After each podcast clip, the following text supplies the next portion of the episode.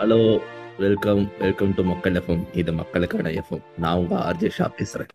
ஒரு நாள் ஒருவேளை சாப்பாட்டுக்கு கூட கஷ்டப்பட்டுக்கிட்டு இருந்த ஒருத்தர் இன்னைக்கு மூணு நாள் மூணு வேளை சாப்பாடு சாப்பிட்டுட்டு இருக்காரு.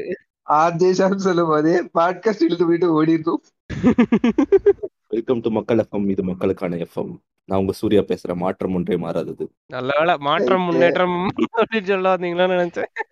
ஓகேங்க ஏங்க ஃபர்ஸ்ட் இது மாதிரி பேசிட்டு அப்படியே போயிடலாம். இந்த முதல்ல நீ உங்களுக்கு தெரிஞ்ச அந்த இலவச திட்டங்கள் இல்லைன்னா விலையில்லா மக்கள் நல்வாழ்வு திட்டங்கள் அதை பற்றி சொல்லுங்கள் அப்புறம் அதை அப்படியே பேசிட்டு அந்த லாஸ்ட் இப்போ இருக்கிற கான்ட்ரவர்சி அப்படியே போயிடலாம். சரி ஓகே ஹாய் ஹலோ வணக்கம். வெல்கம் டு மக்கள் எஃப்எம் இது மக்களுக்கான எஃப்எம் இன்னைக்கு என்ன பேச போகிறோம்னா இப்போ நிறையா கான்ட்ரவர்ஷியலாக ஒரு சில விஷயங்கள்லாம் போயிட்டுருக்கு இல்லையா? இந்த தமிழக மெயினாக தமிழ்நாடு கவர்மெண்ட்டில் வந்து ரொம்ப காலங்களாகவே அவங்களோட தேர்தல் வாக்குறுதிகளில் வந்து நிறையா இலவச திட்டங்கள் இல்லைன்னா விலையில்லா திட்டங்கள் மக்கள் நல்வாழ்வு திட்டங்கள் வந்து நிறையா அனௌன்ஸ் பண்ணாங்க. அந்த மாதிரி விஷயங்கள்லாம் நிறையா கொடுத்துட்டும் இருக்காங்க.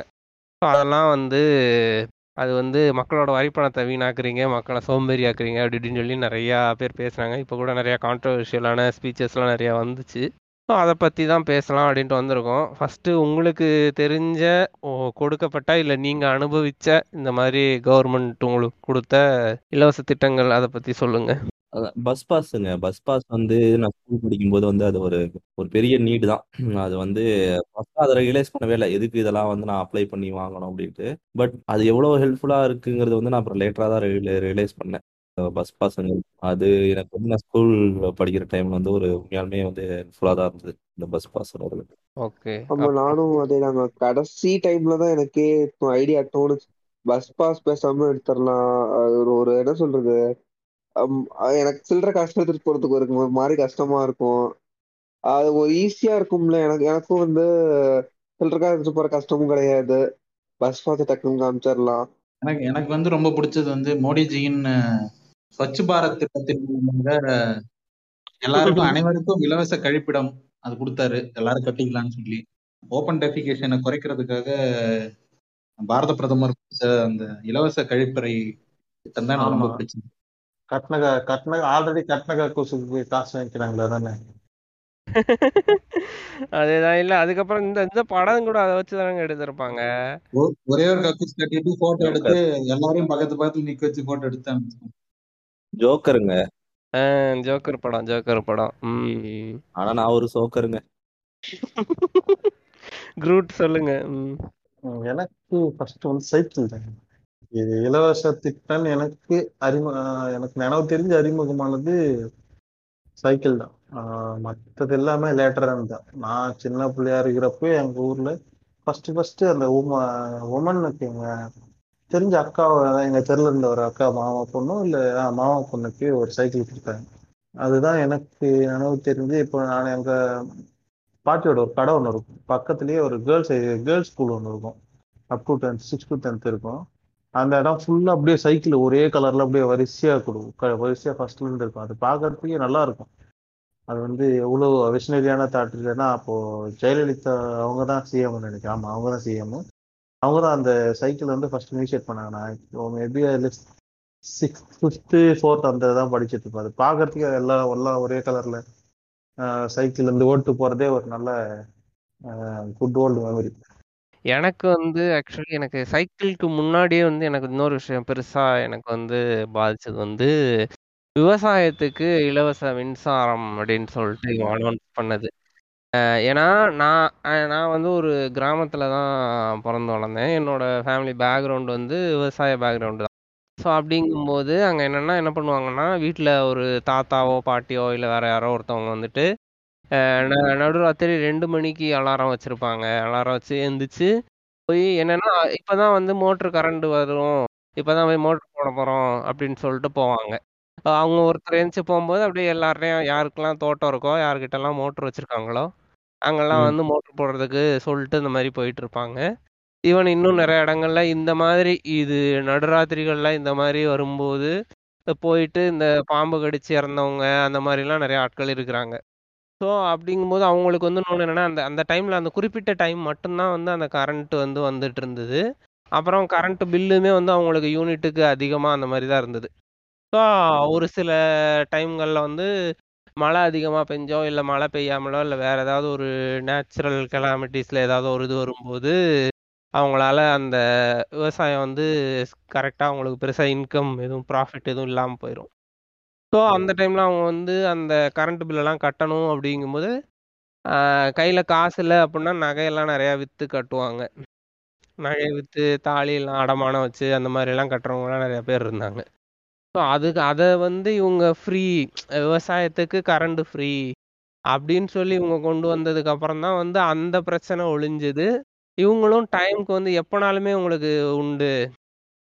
எப்போ வேணாலும் நீங்கள் போய் அந்த மோட்டரா இது போட்டுக்கலாம். கரண்ட்லாம் வந்து உங்களுக்கு இது கிடையாது அப்படிங்கும்போது இவங்களும் அந்த நைட் டைமில் போகிறது அன் டைமில் போகிறது எல்லாத்தையுமே வந்து சேஞ்ச் பண்ணாங்க. ம் ம். சொல்லுங்க சொல்லுங்க.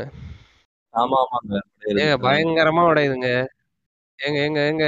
கேக்குதா? குரூட் குரூட் பயங்கரமா சொல்லுங்க சொல்லுங்க. இப்ப சொல்லுங்க. நீங்க வந்து அந்த பவர் லூம்னால உங்களுக்கு யூஸ் கிடைக்குதுன்னு சொல்லிட்டு இருந்தீங்க. அதுல பாதியிலே உடஞ்சிருச்சு நல்லா. ம். கட்டு கட்டு கட்டு கட்டு கட்டு கட்டு.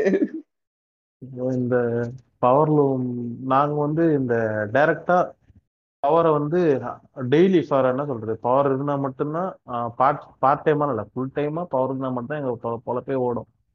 ஸோ நாங்க எங்க எங்க எங்க வீடும் சரி எங்க சுற்று வட்டாரமும் சரி பவர் லூம் வச்சு தான் எங்களோட வாழ்வாதார வாழ்வாதாரமே இருக்கு. ஸோ அப்போ வந்து நாங்க சின்ன பிள்ளையா இருக்கிறப்போ ஒரு மாசத்தோட ten to twenty twenty percent of the amount வந்து வருமானம் நாங்கள் ஏர்ன் பண்ணுறது வந்து கரண்ட் பில்லுக்கு மட்டுமே கொடுக்குற மாதிரி இருக்கும். ஸோ அப்புறம் ரெண்டாயிரத்தி ஏழு ஆறில் கலைஞர் வந்தப்போ என்ன பண்ணாரு? விசைத்தறி பவர் லூம் இருக்கிறவங்களுக்கு ஃபைவ் ஹண்ட்ரட் யூனிட் ஃப்ரீ அதுக்கு வரையும் காசு தேவையில்ல. அது கட்டினா போதும் அப்படின்றது. அதனால வந்து எங்களுக்கு ரொம்ப யூஸ்ஃபுல் ஆச்சு. அந்த அந்த வருடம் எங்களோட லைஃப் ஸ்டைல் இம்ப்ரூவ் பண்ணுறது அதுக்கப்புறம் நாங்கள் ஒரு சொந்தமாக ஒரு வீடு கட்டினோம். அதுக்கப்புறம் நான் படித்தேன் எங்கள் தங்கச்சி படிச்சது எங்கள் தங்கச்சி கல்யாணம் ஆச்சு. ஸோ அந்த அமௌண்ட்ல வந்து எங்களோட லைஃப் ஸ்டைலில் அந்த அமௌண்ட் ஒரு குறிப்பிட்ட அமௌண்ட் அதனால வந்து எங்கள் லைஃப் ஸ்டைல இம்ப்ரூவ் ஆச்சு. இல்லைன்னா அதுக்காக நாங்கள் வந்து மாதம் ஆயிரமோ ரெண்டாயிரமோ கட்டுறது மட்டுமே கட்டுற மாதிரிலாம் இருந்திருக்கு ஸோ அந்த திட்டம் வந்து பர்சனலாக எங்களை எம்பவர் பண்ணிச்சு. கூட சொல்லுவேன் நான். Okay okay okay okay. அதே மாதிரி இப்போ நீங்க சொன்னது அதுக்கப்புறம் வந்து இன்னும் நிறைய இருக்கு.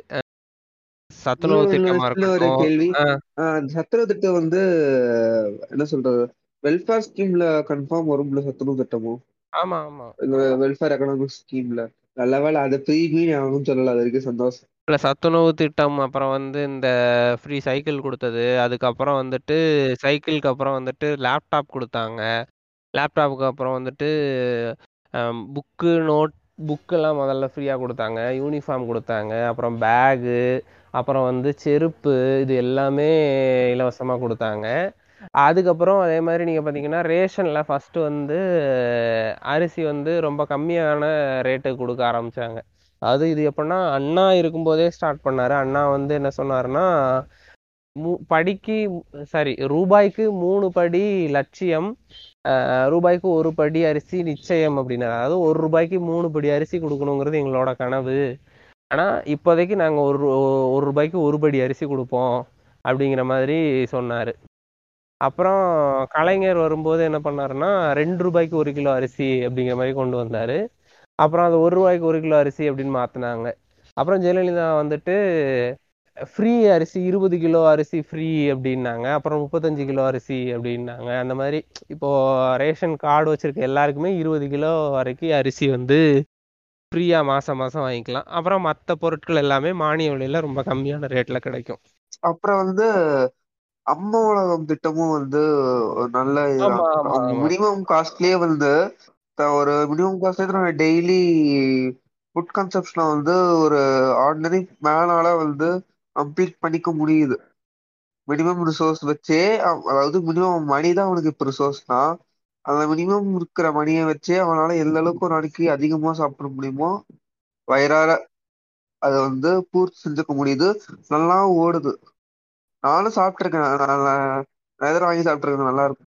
அப்புறம் டிவி வந்து டிவியில் வந்து என்னன்னா இந்த சின்ன வயசுலலாம் வந்து இந்த கேம் விளையாடுறது கடை போ கடைக்கு போவோம். கொஞ்சம் ஞாபகம் இருக்கு. கேம் விளையாடுற கடைக்கெல்லாம் போகும்போது அங்க அந்த டிவியை தான் யூஸ் பண்ணிட்டு இருப்பாங்க அந்த கேம் விளையாடுறதுக்கு வந்து மத்தவங்க விளையாட வைக்கிறதுக்கு. பத்து ரூபாய் காசு கொடுத்துட்டு ஒன் ஹவர் இருபது ரூபாய்க்கு ரெண்டு டூ ஹவர்ஸ்னு சொல்லிட்டு விளையாடுவோம். அதுக்கு அந்த டிவியை தான் யூஸ் பண்ணிட்டு இருப்பாங்க அந்த இடத்துல. நீங்க வந்து நீங்க வந்து கொஞ்சம் எலைட்டா வாழ்ந்திருக்கீங்க. அதனால கேம் விளையாட போற இடத்துல டிவியை யூஸ் பண்ணி பார்த்துருக்கீங்க. இன்னும் ஆனா கலைஞர் டிவி கொடுக்குற டைம்ல வந்து கிராமங்கள்ல வந்து நிறைய வீடுகள்ல டிவி இல்லாம தான் இருந்தது. டிவி இல்லாத வீடுகள்ல எல்லாம் என்ன பண்ணுவாங்கன்னா பக்கத்து வீட்டில் சொந்த தெரிஞ்ச வீட்டில் எதிர்த்த வீட்டில் அங்கே போய் வந்து டிவி பார்க்கறதுக்காக போவாங்க. ஸோ அப்படி போகும்போது சிலர் வந்து அவங்கள வரவிடாம அந்த மாதிரி துரத்துறது அந்த மாதிரியான அந்த இதெல்லாம் பண்ணுவாங்க. ஈவன் இந்த ஜாதிய பாகுபாடெல்லாம் பார்ப்பானுங்க. கிராமத்துக்கு ஒரே ஒரு டிவி தான் இருக்கும். அந்த மாதிரி எல்லாம் பண்ணுவானுங்க. அப்படி இல்லைங்க. டிஸ்கஸ்டிங்கான விஷயம் என்ன தெரியுமா? பார்த்துட்டு இருக்கிறத நிறுத்திட்டு வெளில போயிடுவானுங்க ம் அதான் அதான் அதே தான். ஆஃப் பண்ணிடுவானுங்க அப்புறம் வந்து படம் முடிஞ்சிருச்சு அவ்வளோதான் அப்படின்னு சொல்லிட்டு இவன் கட் பண்ணிட்டு அவன் போனதுக்கப்புறம் டோரை க்ளோஸ் பண்ணிட்டு இவன் உட்காந்து போட்டு பார்த்துட்டு இருப்பான். அந்த மாதிரி எல்லாம் பண்ணுவாங்க. ஸோ அதுக்கப்புறம் வந்து இது ஒவ்வொருத்தவங்களுக்கும் அவங்கவுங்க வீட்டுக்கு டிவி வந்ததுக்கப்புறம் அவங்க வந்து வேற இடத்துக்கு போய் பார்க்கணுங்கிற அவசியம்லாம் ஒன்றும் வரல. அப்புறம் வந்து இன்னொன்று இதில் நான் பெருசாக பார்க்குற விஷயம் என்னென்னா இது வந்து நீங்கள் ஃப்ரீயாக கொடுத்துட்டீங்க அதனால வந்து மக்கள் சோம்பேறி ஆயிட்டாங்க அப்படின்னு சொல்லி சொல்கிறாங்க அப்படிலாம் இல்லவே இல்லை. இப்போ இது வந்து ஒரு ஒரு அரசாங்கம் வந்து அதோட வரிப்பணத்துல இருந்து வாங்கி மக்கள்கிட்ட கொடுக்குது. அப்படிங்கும்போது இது வந்து என்னன்னா ஒரு ஒட்டுமொத்தமா ஒரு அரசு வந்து ஒரு ஒரு இடத்துல போய் கொள்முதல் பண்ணும்போது அங்க ஒரு பிஸ்னஸ் நடக்குது ஓகேங்களா? இவன் வந்து மொத்தமா வாங்கும்போது ஒரு கம்மியான ரேட்டுக்கு வந்து வாங்க முடியுது. இன்னொன்று இந்த மக்களுக்கு இந்த விஷயங்கள்லாம் எப்படினாலும் அவங்களோட வாழ்க்கையில ஒரு தேவைகளான விஷயங்கள் தான். அந்த தேவையான விஷயங்கள் எல்லாம் வந்து கிடைச்சதுக்கு அப்புறம் அவங்க வந்து லைஃப்ல நெக்ஸ்ட் லெவலுக்கு முன்னேறதுக்கு வந்து அது யூஸ்ஃபுல்லா இருக்கும். இப்போ அவங்க ஒரு ஒருத்தவங்க வந்து ஒரு உதாரணத்துக்கு ஒருத்தர் வீட்டில் டிவியே இல்லை அப்படின்னு வச்சுக்கோ அவர் வந்து சம்பாதிச்சு எப்படியாவது நம்ம வீட்டுக்கு டிவி வாங்கணும் அப்படின்னு நினச்சிட்டு இருக்காரு. அப்போ ஒரு அரசு வந்து இந்த மாதிரி ஒரு விலையில்லா திட்டத்தில் வந்து இந்த மாதிரி ஒன்று கொடுத்துருச்சு அப்படிங்கும்போது அவர் வந்து அவரோட உழைப்பு அந்த வருமானத்தை வந்து வேற ஏதோ ஒரு இதுக்கு யூஸ் பண்ணிப்பாரு எப்படினாலும் அந்த காசை வந்து அவர் வந்து அ- அரசுக்கு வ- நாட்டுக்கு வரியாக தான் அவர் செலுத்த போறாரு. கரெக்ட்டுங்களா? அதாவது இந்த வரி வரின்னு பேசுறவங்க வரி கட்டினவருடைய காசு போகுது இலவசங்களால். அப்படின்னு சொல்லும்போது எ- எதை எதை வரின்னு அவங்க சொல்றாங்கன்னா இன்கம் டேக்ஸ் அதுதான் நேரடி வரியை மட்டும்தான் அவங்க வரின்னு கன்சிடர் பண்றாங்க. அவங்கள மட்டும்தான் டாக்ஸ் பேயர்ஸ்னு சொல்றாங்க. இது கவர்மெண்ட்ல இருக்கிற ஃபிளா ஆக்சுவலா சொல்லணும்னா. இன்கம் டேக்ஸ் பே பண்றவங்க தான் டாக்ஸ் பேயர்ஸ் அவங்களுக்கு தான் பேன் நம்பர் இருக்கும். அவங்க எல்லாம் ரிஜிஸ்டர்டு டாக்ஸ் பேயர்ஸ் அப்படின்ற அப்போ மாதிரி ஒரு அரிசி வாங்குறப்ப நான் அதெல்லாம் டாக்ஸ் பேயர் கிடையாதா? ஏங்க நீங்க ஒரு ரூபாய்க்கு ஒரு பிஸ்கட் பாக்கெட் வாங்குனீங்கனாலுமே நீங்க டாக்ஸ் பேயர் தாங்க. அஞ்சு ரூபாய்க்கு பிஸ்கட் பாக்கெட் வாங்குனீங்கனாலும் நீங்க டாக்ஸ் பேயர் தான். நீங்க இங்க இருந்து செத்தீங்கனாலும் இந்த நாட்டுல நீங்க எதையும் வாங்காம ஒரு குழந்தை செத்துச்சுன்னா கூட அதை கொண்டு போய் கிரீமோட்டோரியம்ல எரிச்சீங்கன்னா அந்த குழந்தையும் அஞ்சு பர்சன்ட் டாக்ஸ் கட்டுது. ம் ம். எதுவுமே சம்பாதிக்காத ஒரு குழந்தை செத்து போச்சுன்னா கூட அஞ்சு பர்சன்ட் டாக்ஸ் கட்டுது. எவ்வளவுதான் ஜிஎஸ்டி வந்தாலும் உங்களுக்கு வந்து இன்டைரக்ட் டேக்ஸ் ஒண்ணு இருக்குங்கிறதே மறந்துடுறாங்க. டைரக்ட் டேக்ஸ் மட்டும் தான் வச்சுக்கிறாங்க. டாக்ஸா டாக்ஸா கவர்மெண்ட் சொல்றது இல்ல அதை டாக்ஸ் பே பண்றவங்கள டாக்ஸ் பேயரா மக்கள் கவர்மெண்ட் சொல்லாதனால தான் மத்தவங்க யாருமே அதை கன்சிடர் பண்ண மாட்டாங்க இப்போ ஒரு சீஃப் ஜஸ்டிஸ் உட்காந்து சொல்றாருன்னா டாக்ஸ் பேயர் மணி எல்லாம் வீணாகுதுன்னு ஃபீல் பண்றாங்க அப்படின்னா எந்த டாக்ஸ் பேயர் மணி இப்போ இல்ல கவர்மெண்ட் நான் ஒரு இது கேக்குறேன். So sorry for the interruption இப்ப டாக்ஸ் பேயரோட மணி எல்லாம் வேஸ்ட் வேஸ்ட் ஆகுதுன்னு ஒரு சீஃப் ஜஸ்டிஸ் தானே சொல்றாரு. அப்ப அவர் அவருக்கு மட்டும் ஏன் வந்து டோல் கேட்ல வந்து நிக்க தேவையில்ல? அவருக்கு டோல் சார்ஜ் எல்லாம் கிடையாது. அப்புறம் அவங்களுக்கு இந்த மாதிரியான சலுகைகள் அரசு மாளிகை அரசு அந்த ஃபோன் பேசுறதுக்கெல்லாம் வந்து பில்லு இன்டர்நெட்டுக்கு பில்லு இதெல்லாம் கொடுக்குறாங்க. சீஃப் ஜஸ்டிஸ் ஏங்க சம்பள உயர்வு? வந்து சவுக்கு சங்கர் கூட போய் உட்காரலான்னு பாக்குறாரு. எதுல?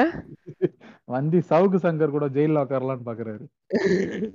கேக்குறேங்க. சொல்லுங்க. ஏங்க கேக்குறதுக்கு சொல்லுங்க. ஏன் அவர் அதான் கேட்டாரு. உங்களுக்கு என்னத்துக்கு காரு உங்க பையன் ஏன் கார் எடுத்துன்னு போறாரு? உங்களுக்கு எதுக்கு இவ்வளவு இதுன்னு கேட்டாரு. அதுக்குதான் ஒரு அவர் இல்லைங்க. இப்ப இந்த கண்டெக்ஸ்ட் வந்து இப்போ உட்காந்துட்டு வந்து அப்ப ஜட்ஜ் அப்படி சொன்னப்போ ஜட்ஜ் திருப்பி இப்படிதான் கேள்வி கேட்க முடியும். அதுதான் அததான் வந்து தமிழ்நாடு ஃபினான்ஸ் மினிஸ்டர் கேக்குறாரு. எது இலவசம் அப்படின்னு கேக்குறாரு. எதெல்லாம் இலவசத்துக்குள்ள கொண்டு வருவீங்க? அப்படின்னு கேக்குறாரு. கார்பரேட்டுக்கு நீங்க வந்த உடனே அதானிக்கு 75000 கோடி தள்ளுபடி பண்ணீங்க கடன்ல. அப்போ அ- அது அது வந்து இலவசம் இல்லையா? அதை இலவசம் சேர்த்துக்க மாட்டீங்களா? வரா கடனா ஒரு ஒரு லட்சத்தி எழுபத்தையாயிரம் கோடி பேங்க்குக்கு தள்ளுபடி பண்ணீங்க. அப்ப அது அது இலவசம் இல்லையா? அது டாக்ஸ் பேயர்ஸ் மணி இல்லையா? அதே மாதிரி கடன்ல இருக்கிற வங்கிகள் எல்லாத்தையும் மெர்ஜ் பண்ணி காப்பாத்துறீங்க. அது யாரோட காசுல காப்பாத்துறீங்க? அது மக்களோட மக்களோட காசுல. பணம் கிடையாது. ஆஹ் அப்புறம் நீங்க பெரிய ஆட்களுக்கு எல்லாத்தையும் கொடுப்பீங்க. அது அதெல்லாம் டாக்ஸ் பண்ணா கட் அது வந்து பண்ணுவீங்க ஏங்க அவங்க பெரிய டாக்ஸ் பேயர் அதனால அவங்க பண்றாங்க. விவசாயிங்க என்னத்த டாக்ஸ் கட்டுறாங்க? அவங்களுக்கே நீங்க பயிர் முப்பது பர்சன்ட் பண்றீங்க. அததான் போட்டாங்களே இப்பதான். இப்பதான் போட்டாங்களே. அதுக்கு தான் அஞ்சு பர்சன்ட் டாக்ஸ் அதாவது முப்பது முப்பது பர்சன்ட் டாக்ஸ் இருந்தவங்க கிட்ட இருந்து சூப்பர் டாக்ஸ் சூப்பர் ரிச் டாக்ஸ்ல இருந்து பதினஞ்சு பர்சன்ட் பதினெட்டு பர்சன்ட்டுக்கு ஏன் குறைச்சிங்க? அந்த டாக்ஸ் கட்டி இலவசம் கிடையாதா? எந்த ஒரு நல்ல கண்ட்ரிலையும் என்ன பண்ணுவாங்கன்னா ப்ரொக்ரெசிவ் டாக்ஸ் போடுவாங்க. ப்ரொக்ரெசிவ் டாக்ஸ்னா அதிகமா சம்பாதிக்கிறவனுக்கு அதிகமான வரியும் குறைவா சம்பாதிக்கிறவனுக்கு குறைவான வரியும். இங்க அப்படிதான் நடக்குதா? இங்க இங்க ஒரு ஒரு ஆவரேஜ் எடுத்து பார்த்தா அ- ஒருத்தன் வந்து கட்டுற டாக்ஸ் தமிழ்நாட்டுல ஆயிரத்தி முந்நூறுல இருந்து ஆயிரத்தி ஐநூறு ரூபா வருது டாக்ஸ் கிட்டத்தட்ட ஜிஎஸ்டி அதுல மாசம். தான் திரும்பி வருது. ஆஹ் மாசம் கட்டுறான் அத அவ்வளவு டாக்ஸ் யாரு? ஒண்ணுமே பண்ணாத ஆளு. கூட ஒத்துக்கிட்டீங்கன்னா கூட அவன் வாங்குற பொருட்கள் மூலியமாவே உங்களுக்கு அவ்வளவு டாக்ஸ் வருது. ஆஹ் நிதியில கிட்டத்தட்ட பாதி அமௌண்ட் வந்து உங்களுக்கு அந்த டேக்ஸ்ல தான் வருது.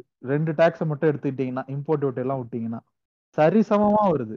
இவ்வளவு பெரிய டேக்ஸ் எந்த ஒரு கண்ட்ரியும் நல்ல நாடு இந்த மாதிரி இன்டைரக்ட் டேக்ஸை இம்போஸ் பண்ணாது. டைரக்ட் டேக்ஸை மட்டும்தான் இம்போஸ் பண்ணும்.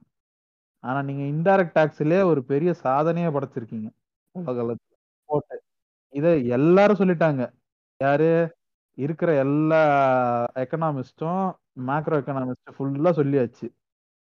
இது தவறான கொள்கை அப்படின்னு சொல்லி. இது வந்து ஒரு பெரிய வர்க்க முரணை ஏற்படுத்தும். ரெண்டு வர்க்கம் வந்து பெருசா பிரிய ஆரம்பிக்கும்.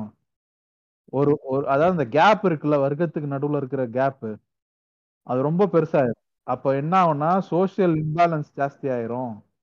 அப்படின்னு சொல்றாங்க. அவ்வளவு பெரிய பிரச்சனைக்கு போக போறது கூட நீங்க யோசிக்கல. இல்ல, அது. ஆக்சுவலி லைட்டா ஸ்டார்ட் ஆக ஆரம்பிச்சிச்சுங்க. ஸ்டார்ட் ஆயிடுச்சு சீரியஸாவே அது ஆயிடுச்சு. அது அது அது ஆப்வியஸா ஆகும். அப்படிதான் ஆகும் அது.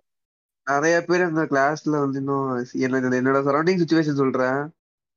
சீரி என்ன சொல்றது? பேரண்ட்ஸ் வந்து கடன் தொல்லையால ஓடி போயிட்டு பையன் கஷ்டப்பட்டுட்டு இருக்கான் சீரியஸா இப்போ. பார்ட் டைம் ஜாப் போயிட்டு. அது அது இப்போ நிறைய ஆகும். என்னன்னா உங்களால பொருட்களை வாங்க முடியாது. இப்போ இன்ஃப்ளேஷன் இன்ஃப்ளேஷன் சொல்றாங்கல்ல இன்ஃப்ளேஷனுக்கான பிரச்சனையும் இனிமேல்ட்டு வர ஆரம்பிக்கும். இன்ஃப்ளேஷன் மட்டும் வந்துடாம இன்ஃப்ளேஷன் இன்டியூஸ்டு ரெசஷன் வந்துச்சுன்னா இன்னும் மோசமாகும். அடுத்து டிப்ரெஷனுக்கு போகும். நாடு அதை நோக்கி தான் போயிட்டு இருக்கு நீங்க என்ன பண்றீங்கன்னா மொத்த அமௌண்ட்டையும் டாப் டூ பர்சன்ட் இருக்கிறவங்க டாப் டென் பர்சன்ட் இருக்கிறவங்க கிட்டையும் இருபத்தஞ்சுல இருந்து முப்பது சதவீதம் அமௌண்ட் கொடுக்குறீங்கன்னு ஒரு பெரிய இன்இக்வாலிட்டி நடக்குதுன்னு ரிப்போர்ட் சொல்றாங்க. ஒரு பெரிய ரிப்போர்ட் ஒன்று வந்திருக்கு எக்கனாமிக் இம்பேலன்ஸ்க்கு ரிப்போர்ட் கோவிடுக்கு அப்புறம். ஆனா நீங்க அதையும் பொருட்படுத்தாம நீங்க என்ன பண்றீங்கன்னா இன்னும் ஃபாஸ்டா ஆக்சலரேட் பண்றதுக்கு தான் இந்த கொடுக்குற வெல்ஃபேர் ஸ்கீம் எல்லாத்தையும் ஃப்ரீ பீஸ் அப்படின்னு சொல்லி அதையும் ஏதாவது ஒரு வகையில கட் பண்ண பாக்குறீங்க. அது என்னன்னா அது அந்த அந்த கடைசி ஒரு நூல் தொங்குது பாருங்க. அந்த நூல் தான் அது. அதாவது மக்கள் எல்லா இடத்துலயும் நூல் தாங்க. வந்து அடையாம வச்சிருக்க நூல் அது.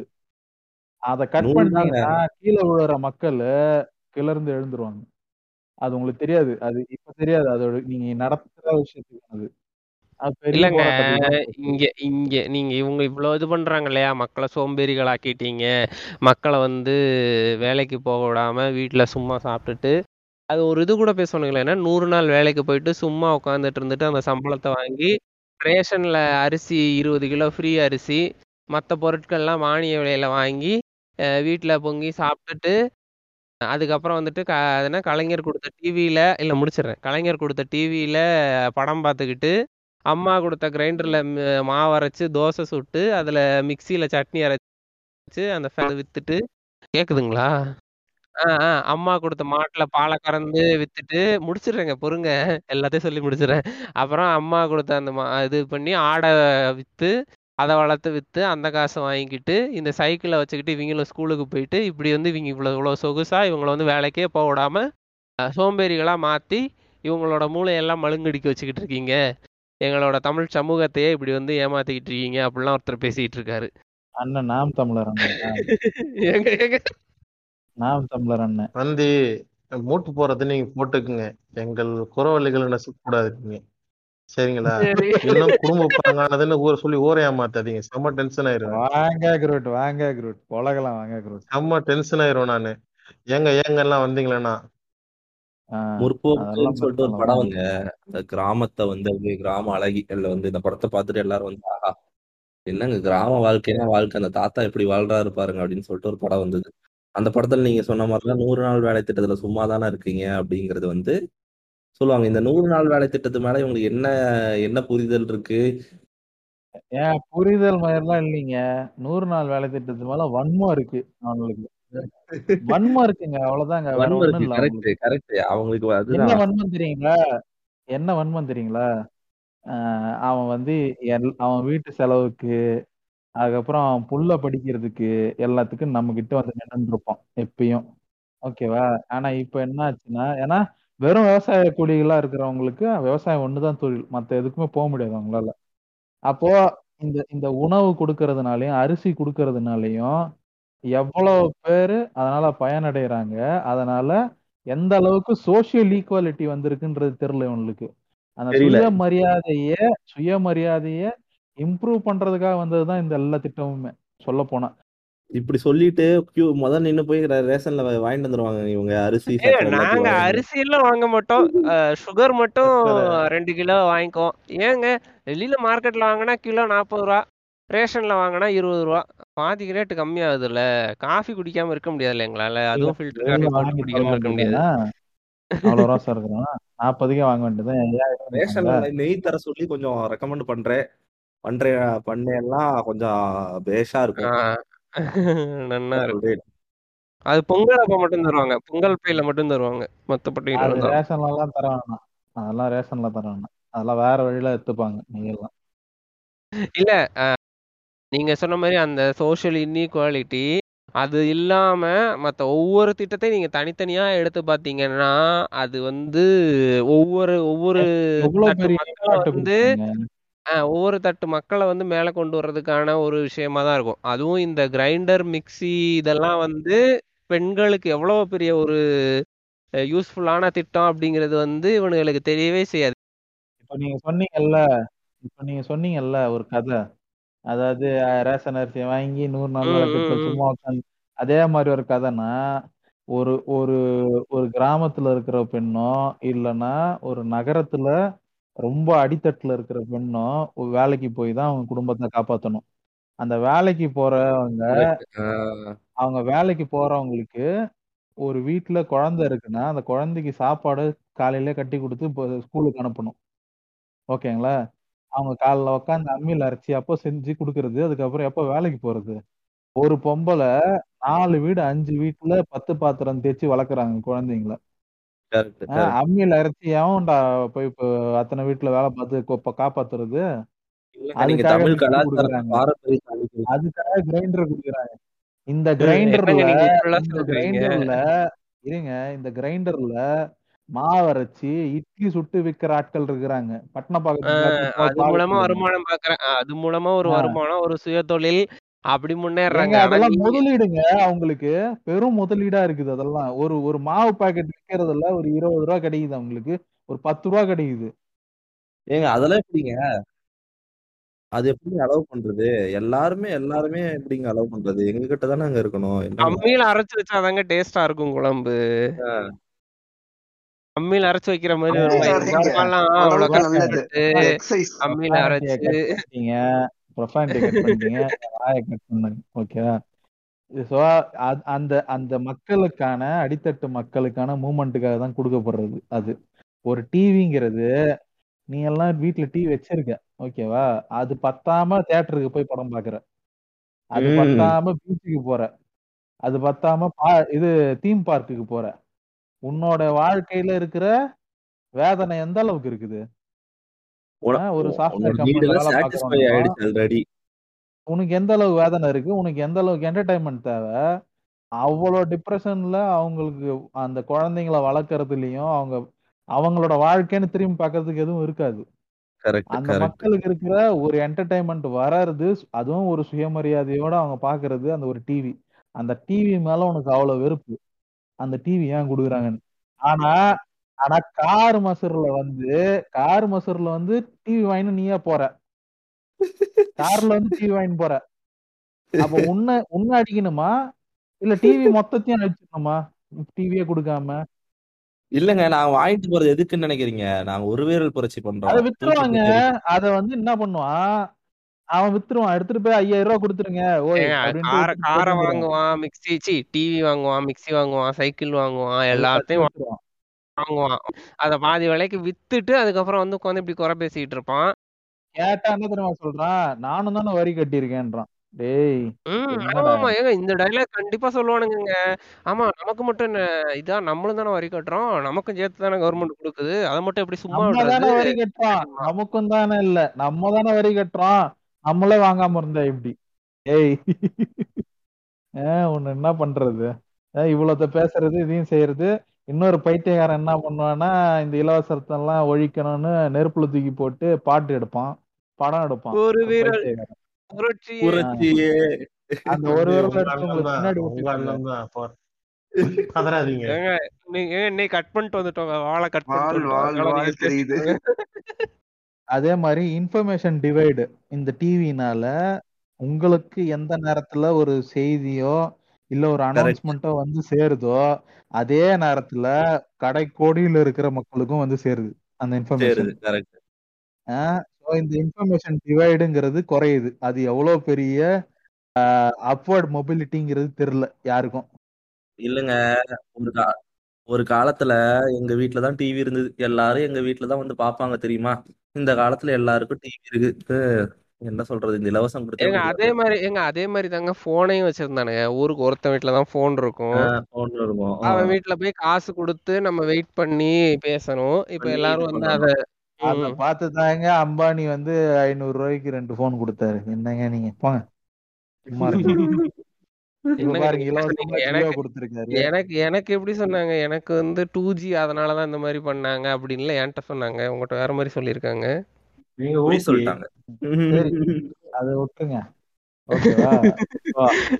ஸோ வந்து இது வந்து பெரு இந்த இன்ஃபர்மேஷன் டிவைடு குறையறதுனாலயும் மக்கள் வந்து இன்ஃபார்ம்டா இருக்கிறதுனாலயும் நிறைய விஷயங்களை ஏமாத்த முடியாது. இது உனக்கு தெரியாது அது உனக்கு தெரியாதுன்னு சொல்ல முடியவா? அதே இதுல வந்து உங்களுக்கான என்டர்டைன்மெண்ட்டும் கிடைக்குது. மலிவு விலையில ஒரு என்டர்டைன்மெண்ட் கிடைக்குது அந்த மக்களுக்கு. புரியுதுங்களா? ஸோ இவ்வளோ விஷயம் இருக்கிறது தான் உங்களுக்கு வந்து என்ன பண்ணலன்னா அவங்க ஸ்ட்ரெஸ்ஸை இன்க்ரீஸ் பண்ணல. ஓகேவா தமிழ்நாடு முழுக்க கிரைம் வந்து குறைவா இருக்கு. தமிழ்நாடு வந்து பெருசா எந்த விதமான மேஜர் கிரைம்ஸும் நடக்கல. அதிகமான வால்யூம்ல நடக்கல. அப்படின்னு சொல்றதுக்கு காரணம் என்னன்னா இந்த ஈக்குவாலிட்டியை மெயின்டைன் பண்றது தான் இன்னொரு இன்னொரு சர்வே கூட இருக்கு இல்லையா? இந்த டிவி கொடுத்ததுக்கு அப்புறம் டொமஸ்டிக் வயலன்ஸ்லாம் வந்து ரொம்ப குறைஞ்சிருக்குது அப்படின்னு சொல்லிட்டு. ஆஹ் அது அது எனக்கு தெரியல. மேபி வேற யாரோ ஆமா. பார்ப்பாங்க பட் இருக்குது இருக்குது. ம் ம். சிம்பிளா சொல்லணும்னா உங்களுக்கு வந்து அஹ், அந்த அந்த மக்களுக்கு வந்து நேரடியா அதாவது ரெண்டு விதமா பண்ணலாம். அஹ், ஒவ்வொரு இந்த சக்கரம் இருக்குல்ல இந்த இய இயங்குவியல் இருக்குல்ல. அதாவது சொசைட்டி எப்படி சுத்துது? காசு வந்து ஒருத்தர்கிட்ட இருந்து வருது. பொருளா மாறுது. பொருள் இன்னொரு காசா மாறுது. அந்த மாதிரி ஒரு சுழற்சி இருக்குல்ல. அந்த சுழற்சியில எந்த ஒரு மூலையில இருந்தும் நீங்க சுத்தி விடலாம். அதோட மூமெண்ட்டை ஓகே மேல கொண்டு போறதுக்கு. அதுல ரொம்ப ஃபாஸ்டரா இன்ஃபியூஸ் பண்றது. அதாவது உடம்புல குளுக்கோஸ் குறைஞ்சிச்சுன்னா நீங்க சாப்பாடு சாப்பிட்டு செரிமானம் ஆகி அதுக்கப்புறம் குளுக்கோஸ் ஏறலாம். உடனே குளுக்கோஸ் ஏறணும்னா ஒரு குளுக்கோஸ் பாக்கெட்டை உடைச்சு போட்டு குடிச்சீங்கன்னா சருன்னு ஏறுது இல்ல அந்த மாதிரிதான். உடனடியாக அந்த அந்த பிரச்சனைகளை சரி செய்யவும். சீக்கிரமா அவங்கள மேல முன்னேற்றவும் ஒரு பெரும் பிரச்சனையை குறைக்கிறதுக்கும் கொடுக்கறது தான் இந்த டைரக்ட் வெல்ஃபேர் ஸ்கீம்ஸ் இது. இல்லாம இன்டைரக்டா லாங்கர் ரன்ல நடக்கிற ஸ்கீம்ஸும் இருக்குது. ஓகேங்களா அதெல்லாம் வேலை வாய்ப்பு திட்டங்கள் இதெல்லாம் இருக்குது. அது அது இல்லாம அவங்களுடைய ஒரு ஒரு ஒரு ஒரு மனிதன் வாழ்றதுக்கு எதெல்லாம் டிபெண்ட் பண்ணி இருக்கிறானோ அத்தியாவசியமா அவனுடைய மூமெண்ட்டுக்கு அவனுடைய தொழில் செய்யறதுக்கும் வருமானம் ஈட்டுறதுக்கும் அவனுக்கு எது எதெல்லாம் உபயோகமா இருக்கும்? மனுஷன் மனுஷனாவே இருக்கிறதுக்கு அவனுக்கு எது எதெல்லாம் தேவைப்படுது இதெல்லாம் தான் கொடுத்துருக்கு கவர்மெண்ட் இதை மீறி வேற எதையும் கொடுக்கல. உனக்கு எனக்கு அங்க நார்த்ல கொடுக்குற மாதிரி ஓட்டுக்கு ஒரு ஓட்டுக்கு ஒருத்தருக்கு ஒரு லிட்டர் சாராயம் அப்படின்னு ஒரு ஃபேமிலியில பத்து பேர் இருந்தா பத்து சாராய பாட்டில் வாங்கிக்கின்னு ஓட்டு வாங்குறது கிடையாது இங்க. புரியுதுங்களா? இங்க யாரும் ஓசியில சரக்கு கொடுக்கல. காசு கொடுத்து தான் சரக்கு கொடுக்குறான். எல்லாரும் சம்பாரிச்சாதான் அந்த சரக்கே வாங்க முடியும். புரியுதா? அவன் வேலை செஞ்சாதான் அதையுமே அவனால வாங்கிக்க முடியும். எல்லாரும் வாங்கி கொடுத்துட்டு போ. அங்க மாதிரி சும்மா சரக்கு ஊத்தி விட்டுக்கிட்டு ஓட்ட வாங்கிட்டு போற இடம் கிடையாது தமிழ்நாடு. கரெக்ட் ஸோ இவனுங்க என்ன பேசுறானுங்க? எல்லாம் அப்படிதான் போயிடுச்சு. உனக்கு வந்து எல்லாத்தையும் இலவசமா கொடுத்துட்டு சரக்கு ஊத்திட்டு எல்லா காசையும் திரும்ப வாங்கிக்கிறான் அப்படிங்கிறான். டேய் அவன் கவர்மெண்ட் குடுக்குற காசை வச்சு அவனால ரெண்டு நாள் கூட குடிக்க முடியாது. குடிக்க முடியாது. இவன் என்னவோ அதான் இவனுக்கு பேசுறதெல்லாம் ரொம்ப எக்ஸாஜரேட் பண்ணி பேசுறான். சொல்றதுல எப்படி இருக்குன்னா இருங்க ஒரே நிமிஷம் சொல்றதுல எப்படி இருக்குன்னா குடுக்குற டாக்ஸ் எல்லாமே டாஸ்மாக்ல தான் வந்து கவர்மெண்ட் இன்வெஸ்ட் பண்றாங்க. அப்படி சொல்றாங்க இவனுங்க. அதுலதான் வருமானம் வருதுன்றான் கவர்மெண்ட்டுக்கு இவன் எவ்வளவு பெரிய ஆளா இருப்பான் பாருங்க. அதுலதான் தமிழ்நாடு இயங்குது. அதுலதான். தமிழ்நாடு வந்து இந்தியாவிலே ரெண்டாவது இடத்துக்கு வந்துருச்சுங்கிறான். ஆனா ஜிடிபி கான்ட்ரிபியூஷன்ல போயிட்டு டாஸ்மாக் ஒரு இன்புட்டை பாத்தீங்க டாஸ்மாகோட அவுட்புட்டும் ஜிடிபியோட கான்ட்ரிபியூஷன் லெவல்லையும் பாத்தீங்கன்னா அதுல ரொம்ப மீகரான பர்சன்டேஜ் தான் இருக்கும். அதாவது டபுள் டிஜிட்டுக்குள்ள அது சிங்கிள் டிஜிட்டுக்குள்ள தான் இருக்கும் அது. மோஸ்ட்லி சிங்கிள் டிஜிட் இதுல தான் இருக்கு. கம்மியா தான் இருக்கு. இந்த ஒரே நிமிஷம் ஒரே நிமிஷம். இது மட்டும் சொல்லிக்கிறேன். இந்த ஹார்ன்ஸ் இது புகையில இதெல்லாம் இருந்தபோது யாரும் குடிக்க போகல. ஆனா வந்து கவர்மெண்ட் வந்து இது குடிக்க என்னங்க இதோட நிப்பாட்டிட்டீங்க? கஞ்சா அப்படின்னு அதெல்லாம் மூக்க மூக்க நோண்டின்னே குஜராத் பக்கம் போக சொல்லுங்க அங்கதான் எல்லாம் கிடைக்குது. தாய்மதம் திரும்ப தாய்மதத்துல படி தாய்மதம் வழி எல்லோரும் போதைப் பொருள் அதானி போர்ட்ல தான் எல்லாம் வருதான் மாமா கூட உட்கார்ந்து இருக்க சொல்லுங்க அங்க போயிட்டு. அவரே அடிச்சு அடிச்சு கொடுப்பாரு. எங்கேயும் நவராம ஒரே இடத்துல உட்கார்ந்து இருக்க சொல்லுங்க. நான் ஒரு பாயிண்ட் சொல்லிக்கிறேன். எனக்கு பாருங்க இந்த இலவசத்தை பத்தி ஒரு மிஸ்கன்செப்ஷன் வந்து இந்த ப்ரிவிலேஜர் வந்து ஒன்று கிரியேட் பண்ணுவாங்க. அது வாங்குறதே வந்து அவங்களுக்கு உண்மையாலுமே தேவை இருக்குங்க. தேவை இருக்கும். வந்து அவங்களுக்கு வந்து வாங்கணும்னு ஆசை இருக்கும். வந்து இவங்க வந்துட்டு இந்த ப்ரிவிலேஜ்ல இருக்கவங்க என்ன பண்ணுவாங்கன்னா அதை வந்து ஒரு ஒரு த- இதா பாக்குற இலவசத்துல நீ யூஸ் பண்றியா? சோ சொன்ன மாதிரி இந்த ப்ரிவிலேஜ்ல இருக்கவங்க வாங்கி வித்து எல்லாம் பண்ணிட்டுனா திரும்ப பேசுவான்? இலவசத்துல வாங்கி யூஸ் பண்றவங்கள ஒரு மாதிரி பார்ப்பான். மீட்டர் ஸ்ட்ரேஞ்சர்னு சொல்லிட்டு ஒரு யூடியூப் சேனல் இருக்கு. யாரா பாத்திருக்கீங்களா இல்லையேங்க. பாத்திருக்கீங்களா இல்ல இல்ல. அந்த இல்லையே சேனல்ல போய் பாருங்க. அந்த சேனல்ல போய் பாருங்க. ஆஹ் நீங்க பார்க்காத சென்னை அதுல இருக்கும். ஓகேவா? அந்த மக்கள் கிட்ட அந்த ஆள் வந்து கேள்வி கேட்டிருப்பாரு. உங்களுக்கு ஒரு ஒரு மாசத்துக்கு எவ்வளவு சம்பாதிக்கிறீங்கன்னு ஓகேவா? அவங்க சொன்னது எவ்வளவு தெரியுங்களா? ரெண்டாயிரம். ஓ ஓ. ரெண்டாயிரம் ஒரு ஃபேமிலி சம்பாதிக்குது. அவங்களுக்கு வந்து ரெண்டு குழந்தை மூணு குழந்தை இருக்குது.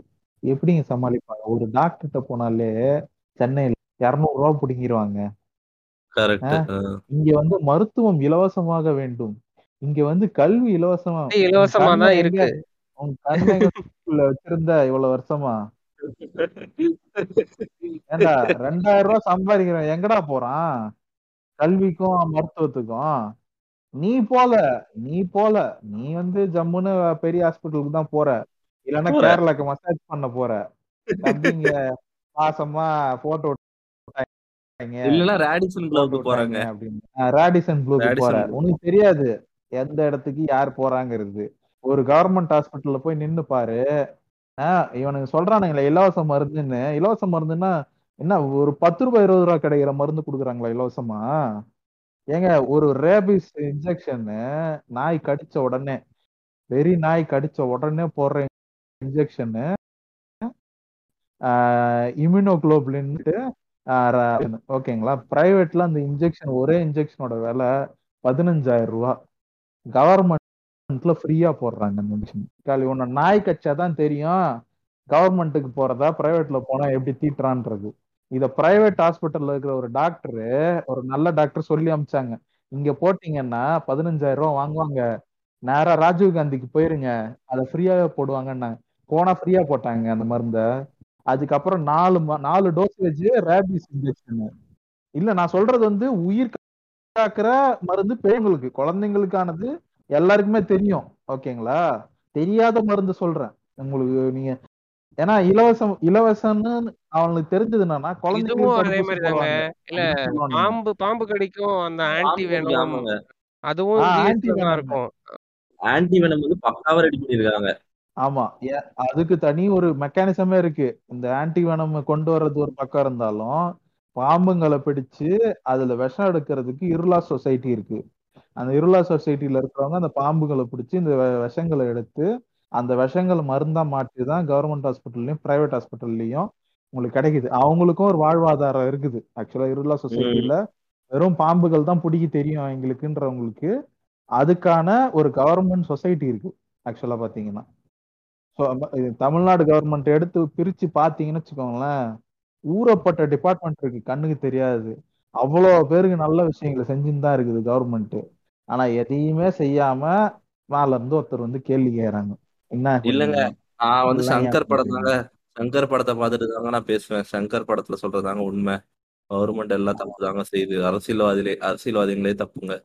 அரசியல்வாதிகள் அப்படியே பேசினே போயிட்டு அந்த மொத படத்துல ஒருத்தர் தலை விட்டாரு பாருங்க. அந்த மாதிரி தலை விட்டுருங்க. டயர் கடியில. என்ன ஏங்க நான் மத்தவங்களாம் நிம்மதியா இருப்பாங்க. சிம் சிம்பிளுங்க. அதாவது இந்த மாதிரி பல விஷயங்கள் ரொம்ப காஸ்ட்லியான விஷயம். ஓகேங்களா? இந்த இன்ஜெக்ஷன் போட்டாங்கல்ல? நமக்கு ஆமா ஆமா. அதோட விலை எவ்வளோ? ஆமாங்க. பிரைவேட்ல அதிகம். பிரைவேட் நிர்ணயிச்ச விலை எவ்வளோ? அது சொல்லுங்க. ஆயிரத்தி ரெண்டாயிரம் ரூபாய் சம்திங் நிர்ணயிச்சாங்க. ஓகேங்களா? இல்லைங்க எனக்கு என்னன்னா எனக்கு இது இதுல வந்து சில பேர் வந்து நான் பிரைவேட்ல தான் போடுவேன் அப்படின்னு சொல்லி போறாங்க. அதுல என்ன எனக்கு வந்து ஒரு கவர்மெண்ட்ல போய் போடுறதுல என்ன ஒரு இது அப்படின்னு தெரியல. ஆஹ் இல்ல நான் ஒண்ணு ஆட் பண்ணிக்கிறேன் இந்த இடத்துல. ஆஹ் இல்ல இல்ல. ஆஹ் நிறைய பேர் சொல்றாங்கல்ல. நிறைய பேர் வந்து நீங்க சொன்னீங்க இல்லையா? நிறைய பேர் சொல்றாங்கல்ல இப்போ வந்து பிரைவேட்ல தான் வந்து ஹாஸ்பிட்டல் எல்லாம் நல்லா பார்ப்பாங்க கேர் எடுத்துக்குவாங்க. அது பண்ணுவாங்க இது பண்ணுவாங்க. கவர்மெண்ட்டில் வந்து பார்க்கவே மாட்டாங்க.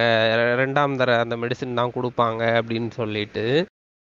நான் நானும் சரி எனக்கு தெரிஞ்ச நிறையா டாக்டர்ஸ் வந்து இப்போ வந்து நீங்கள் ப்ரைவேட்டாக ப்ராக்டிஸ் பண்ணிட்டு இருந்தீங்கனாலும் உங்ககிட்ட வந்து எல்லாம் வர்றவங்கெல்லாம் வந்து ஒன்றும் ரிச்சான பேஷண்ட் அந்த மாதிரிலாம் வரமாட்டாங்க. ரொம்ப லோ லெவலில் இருக்கிறவங்க வரதான் செய்வாங்க. ஸோ உங்களுக்கு வந்து ப்ரைவேட்டில் அஃபோர்ட் பண்ண முடியாதுங்கும்போது ஆப்வியஸாக வந்து அவங்கெல்லாம் போ டாக்டர்ஸே நிறையா டாக்டர்ஸ் சொல்கிறது வந்து என்ன சொல்லுவாங்கன்னா நீங்கள் வந்து கவர்மெண்ட் ஹாஸ்பிட்டல் போங்க. உங்களுக்கு இந்த ட்ரீட்மெண்ட் ரொம்ப ஒன்று ஃப்ரீயானதில் இருக்கும். இல்லைன்னா ரொம்ப ரொம்ப ரொம்ப கம்மியான செலவு தான் ஆகும். ஈவன் ஒரு எக்ஸ்ரே இசிஜி எம்ஆர்ஐலாம் எடுக்கணும்னா நீங்கள் அங்கே போய் எடுங்க. அப்படின்னு சொல்லி சொல்லுவாங்க. என்ன மாதிரியான டாக்டர்ஸ்னால் இந்த அந்த டாக்டர்ஸ் எல்லாம் யாருன்னு பார்த்தீங்கன்னா இந்த ரிசர்வேஷன் மூலமா படிச்சு வந்த டாக்டர்ஸாக தான் இருப்பாங்க. கவர்மெண்ட் கொடுத்த ரிசர்வேஷன் மூலமா படிச்சு வந்த டாக்டர்ஸ் தான் சொல்லுவாங்க. ஏன்னா அவங்களுக்கு தெரியும். அவங்க வந்து ஒரு பேஷண்டால வந்து இந்த அளவுக்கு வந்து அவங்களோட மாச வருமானமே இன்னைக்கு எடுக்கிற இந்த ஒரு எம்ஆர்ஐ ஸ்கேன் அளவுக்கு தான் இருக்கும் அப்படிங்கும்போது அவங்களால அதை அஃபோர்ட் பண்ண முடியாது. அப்படிங்கும்போது அவங்க புரிஞ்சுக்கிட்டு அவங்க வந்து அனுப்புவாங்க. ஈவன் நான் நானுமே வந்து ஒரு க- கலைஞர் கொண்டு வந்த ஒரு ரிசர்வேஷன் மூலமா தான் எனக்கு வந்து இப்போ டென்டல் சீட்டே கிடைச்சது. அதை நான் வந்து நான் பெருமையாவே சொல்லிக்குவேன். இல்லைன்னா எனக்கு கிடைச்சிருக்காது. ஏன்னா நான் வந்து கவுன்சிலிங் போகும்போது நான் நானும் நான் வந்து ஒரு மார்க்கு என் கூட இருக்க மற்றவங்க எல்லாரும் சேம் மார்க்கு நாங்கள் எல்லாருமே சேம் மார்க் அவங்க எல்லாருமே வந்து ஒரு எட்டு சீட்டோ என்னமோ தான் இருக்கு. அவங்க எல்லாருமே பிசி அப்படிங்கிற அந்த கேட்டகரியில அந்த மொத்தத்துக்கு அந்த ஏழு சீட் தான் இருக்கு. ஸோ அந்த ஏழு சீட்டை இவங்க ஏழு பேருமே எடுத்துருவாங்க. பிசிங்கிற கேட்டகரியில் போயிட்டு. எனக்கு வந்து அவங்களோட போகும்போது நான் வந்து பேர் ஆர்டர் படி வரும்போது நான் வந்து பின்னாடி இருக்கிறேன். அப்படிங்கும்போது என்னால் நான் போனால் எனக்கு கிடைக்காது அப்படின்னு சொல்லிட்டு உட்காந்துருந்தேன் ஆனால் அங்கே போனால் தான் எனக்கு வந்து எம்பிசி கோட்டாலாம் ஆல்ரெடி ஒரு சீட் இருந்தது. எனக்காக அலாட் பண்ண ஒரு சீட் இருந்தது அப்படின்னு சொல்லிட்டு எனக்கு அந்த ஒரு சீட் அந்நேரம் எனக்கு சீரியஸாக பயங்கர இதாக இருந்தது. இந்த இந்த ஒரு இதனால தான் எனக்கு இந்த சீட்டே கிடச்சிச்சு அப்படிங்கும்போது. ஸோ அப்படிங்கும்போது வந்து என்னால் புரிஞ்சுக்க முடியுது இல்லையா? ஸோ ஒரு ரிசர்வேஷன் வந்து எதுக்காக கொடுக்க வர கொடுக்குறாங்க அப்படிங்கிறது அதை வந்து புரிஞ்சுக்காம அது அதை பேசி பேசி ஒரு யூஸுமே கிடையாது. இப்போ நீங்கள் சும்மா ஏதோ ஷெட்யூல்டு கம்யூனிட்டியில் இருக்கவங்களுக்காக வந்து ரொம்ப கம்மியான ரிசர்வேஷன் மற்ற கம்யூனிட்டியில் இருக்கவங்களுக்கெல்லாம் வந்து கிடையாது அப்படிங்கிறதெல்லாம் கிடையாது. எல்லாருக்கும் ஒரே மாதிரியானது தான் நீங்க ஒரு நிமிஷம் நீங்க லிங்க்டின் போயிட்டு வந்துச்சு. லிங்க்டின் பக்கம் லிங்க்டின் பக்கம் போயிட்டு வந்தீங்களான்னு கேட்டேன். இல்லை இல்லை இல்லைங்க ஏங்க. இல்லைங்க அங்க அப்படிதான் பேசிட்டு இருப்பாங்க.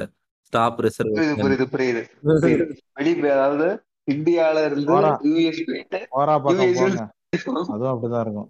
இவர் இருக்கு இவர் இவர் இவர் வந்து ஆட்டோ டிரைவரு இவர் வந்து நாற்பது கவர்மெண்ட் எக்ஸாம் எழுதியிருக்காரு. ஆனா இவர் இவரால வந்து கவர்மெண்ட் ஜாப் கிடைக்கல. பிகாஸ் எஸ் எஸ்சி எஸ்டி கோட்டால இருக்கவங்க ஜாப் எடுத்துக்கிட்டாங்க. இவரால வந்து ஜாப் எடுக்க முடியல அப்படின்னு தான் போஸ்ட்லாம் போடுவாங்க லிங்க்டின்ல போனீங்கன்னா. வந்திருக்காங்க. ப்ரிவிலேஜ்ல இருக்கவங்க எங்கெங்க இருக்காங்களோ அவங்க எல்லாமே அதான் சொல்லிருக்காங்க ர- அது மாதிரி இது இந்த ஒரு விஷயம் இருக்குல்ல மருத்துவம். மருத்துவத்துல நீங்க மட்டும் எடுத்து பேசுனீங்கன்னா பேசிக்கிட்டே போலாம். அவ்வளோ ஆமா. இருக்கு. ஒரு அவ்வளவு எம்ஆர்ஐ ஸ்கேனு எம்ஆர்ஐ ஸ்கேனு வெளில போய் எடுத்தீங்கன்னா ஒரு பிரைவேட் ஸ்கேன் சென்டர்ல போய் எடுத்தீங்கன்னா ஒரு மூவாயிரம் ரூபாய் ஆயிடும். மூவாயிரம் ரூபாய் மூவாயிரத்தி ஐநூறு ரூபாய் மினிமம் ஆகும். ஆனா கவர்மெண்ட்ல ஐநூறு ரூபாய் இரநூத்தம்பது ரூபாய் ஐநூறு ரூபாய்க்குள்ளதான் அது. ம் ம் ம். அது ஓகேங்களா? அது எவ்வளவு பெரிய டிஃபரன்ஸ் இருக்குது? டாக்டர் முத்துலட்சுமி ரெட்டியோட அந்த ஸ்கீமு டிரான்ஸ்பிளான்டேஷன் டிரான்ஸ்பிளான்டேஷன் ஃப்ரீ அதான் லிவர் டிரான்ஸ்பிளான்டேஷனு ஒரு பிரைவேட் ஒரு பிரைவேட் ஹாஸ்பிட்டல்ல சென்னையில இருக்கு. அவங்க சார்ஜ் பண்ற சார்ஜஸ் அறுபது லட்சம் ரூபாய் அறுபது லட்சம் லிவர் டிரான்ஸ்பிளான்டேஷனுக்கு அதுக்கு டோனரு உன் ஃபேமிலியில இருந்தா ஒரு ரேட்டு அந்த அந்த டோனருக்கு ஆப்ரேட் பண்றாங்கல்ல அதுக்கு ஒரு பெரிய சார்ஜ் வரும். அதுவும் ஒரு அமௌண்ட் கிட்டத்தட்ட ஒருத்தன் சொத்து வச்சிருந்தான் ஒரு கோடி ரூபாய்க்கு ஒன்றரை கோடி ரூபாய்க்கு வச்சிருந்தானா அதை வித்து தான் அவனுக்கு வந்து லிவர் டிரான்ஸ்பிளான்டேஷன் பண்ண முடியும். ஸ்டாண்டீல ஃப்ரீயா பண்றாங்க. எவ்வளோ விதமான இது இருக்குங்க? லிவர் டிரான்ஸ்பிளான்டேஷன் எத்தனையோ ஆர்கன் டிரான்ஸ்பிளான்டேஷன்ஸ் இருக்குது. ஓப்பன் ஹார்ட் சர்ஜரிஸ் இன்னும் பிரச்சனை என்ன இருந்ததுன்னா அந்த மாதிரி டிரான்ஸ்பிளான்டேஷன் பண்ணதுக்கு அப்புறம் இம்யூனோ சப்ரசன்ஸ் கொடுத்துட்டு இருந்தாங்க. ஓகேங்களா அதெல்லாம் காசு கொடுத்து வாங்கணும். டிரான்ஸ்பிளான்டேஷன் ஃப்ரீ ஆனா அதுக்கப்புறம் இம்யூனோ சப்ரசன்ஸ் மருந்து சாப்பிடணும். அந்த ஆர்கன் உங்க உடம்புல சேர்றதுக்கு எதிர்ப்பு சக்தி எல்லாம் குறைச்சிங்கன்னா தான் அது சேரும். சேர்ந்ததுக்கு அப்புறம் தான் நீங்க நார்மலா வர முடியும். அப்போ அந்த இம்யூனோ சப்ரசன்ஸோட விலை வந்து முப்பதாயிரம் ரூபா ஒரு மாசத்துக்கு ஆகுதுன்னு அதையும் இப்ப இலவசமா கொடுக்குறாங்க. இதுக்கு மேல அவனுக்கு என்னத்தங்க இலவசமா கொடுக்கணும்னு எனக்கு தெரியலீங்க. மருத்துவம் இலவசம்னா எ- என்னதாங்க அவனை பண்றது? இல்லைங்க இந்த மெடிக்கல் ஹெல்த் கேர் வந்து ரொம்ப வந்து நீங்க சொன்ன மாதிரி வாஸ்ட் அது வந்து மத்த இருக்கிற ப்ரிவிலேஜ் வந்து நல்லா வெளிநாட்டுல இருந்து வந்து யூஸ் பண்ணிக்கிட்டு அதை வந்து பெருமையா பேசுவாங்க.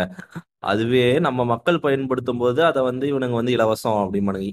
ஏங்க இப்படி இப்படி சொல்லிக்கிட்டே இருந்ததுனாலதாங்க அதாவது கவர்மெண்ட் ஹாஸ்பிட்டல் சரியில்லை கவர்மெண்ட் ஹாஸ்பிட்டல் நல்லா இருக்காது. இப்படி சொல்லிக்கினே இருந்ததுக்காக தான் கலைஞர் காப்பீடு திட்டம் வந்தது. முதியோர் காப்பீடு திட்டம் வந்தது. ஆஹ் அதுலயும் வெளியில பிரைவேட் இருக்கிற ஹாஸ்பிட்டல்ல கூட நீங்க வாங்கிக்கலாங்க. இதுக்கு மேல என்னங்க மெடிக்கல்ல பண்ண முடியும்? ஒரு த ஒரு ஒரு எந்த ஸ்டேட்டுங்க அப்படி எந்த கண்ட்ரிங்க பண்ணிருக்கு எந்த நாடுமே பண்ணது இல்லைங்க அதுல. புரியல ஒரே நிமிஷம். ஒரு உயிர் வந்துருச்சு. ஹாஸ்பிட்டல்ல உயிர் போயிருச்சு. ஜிஎஸ்டி ஃபைவ் பர்சன்ட் போட்டீங்களா இல்லையா? இல்லைங்க.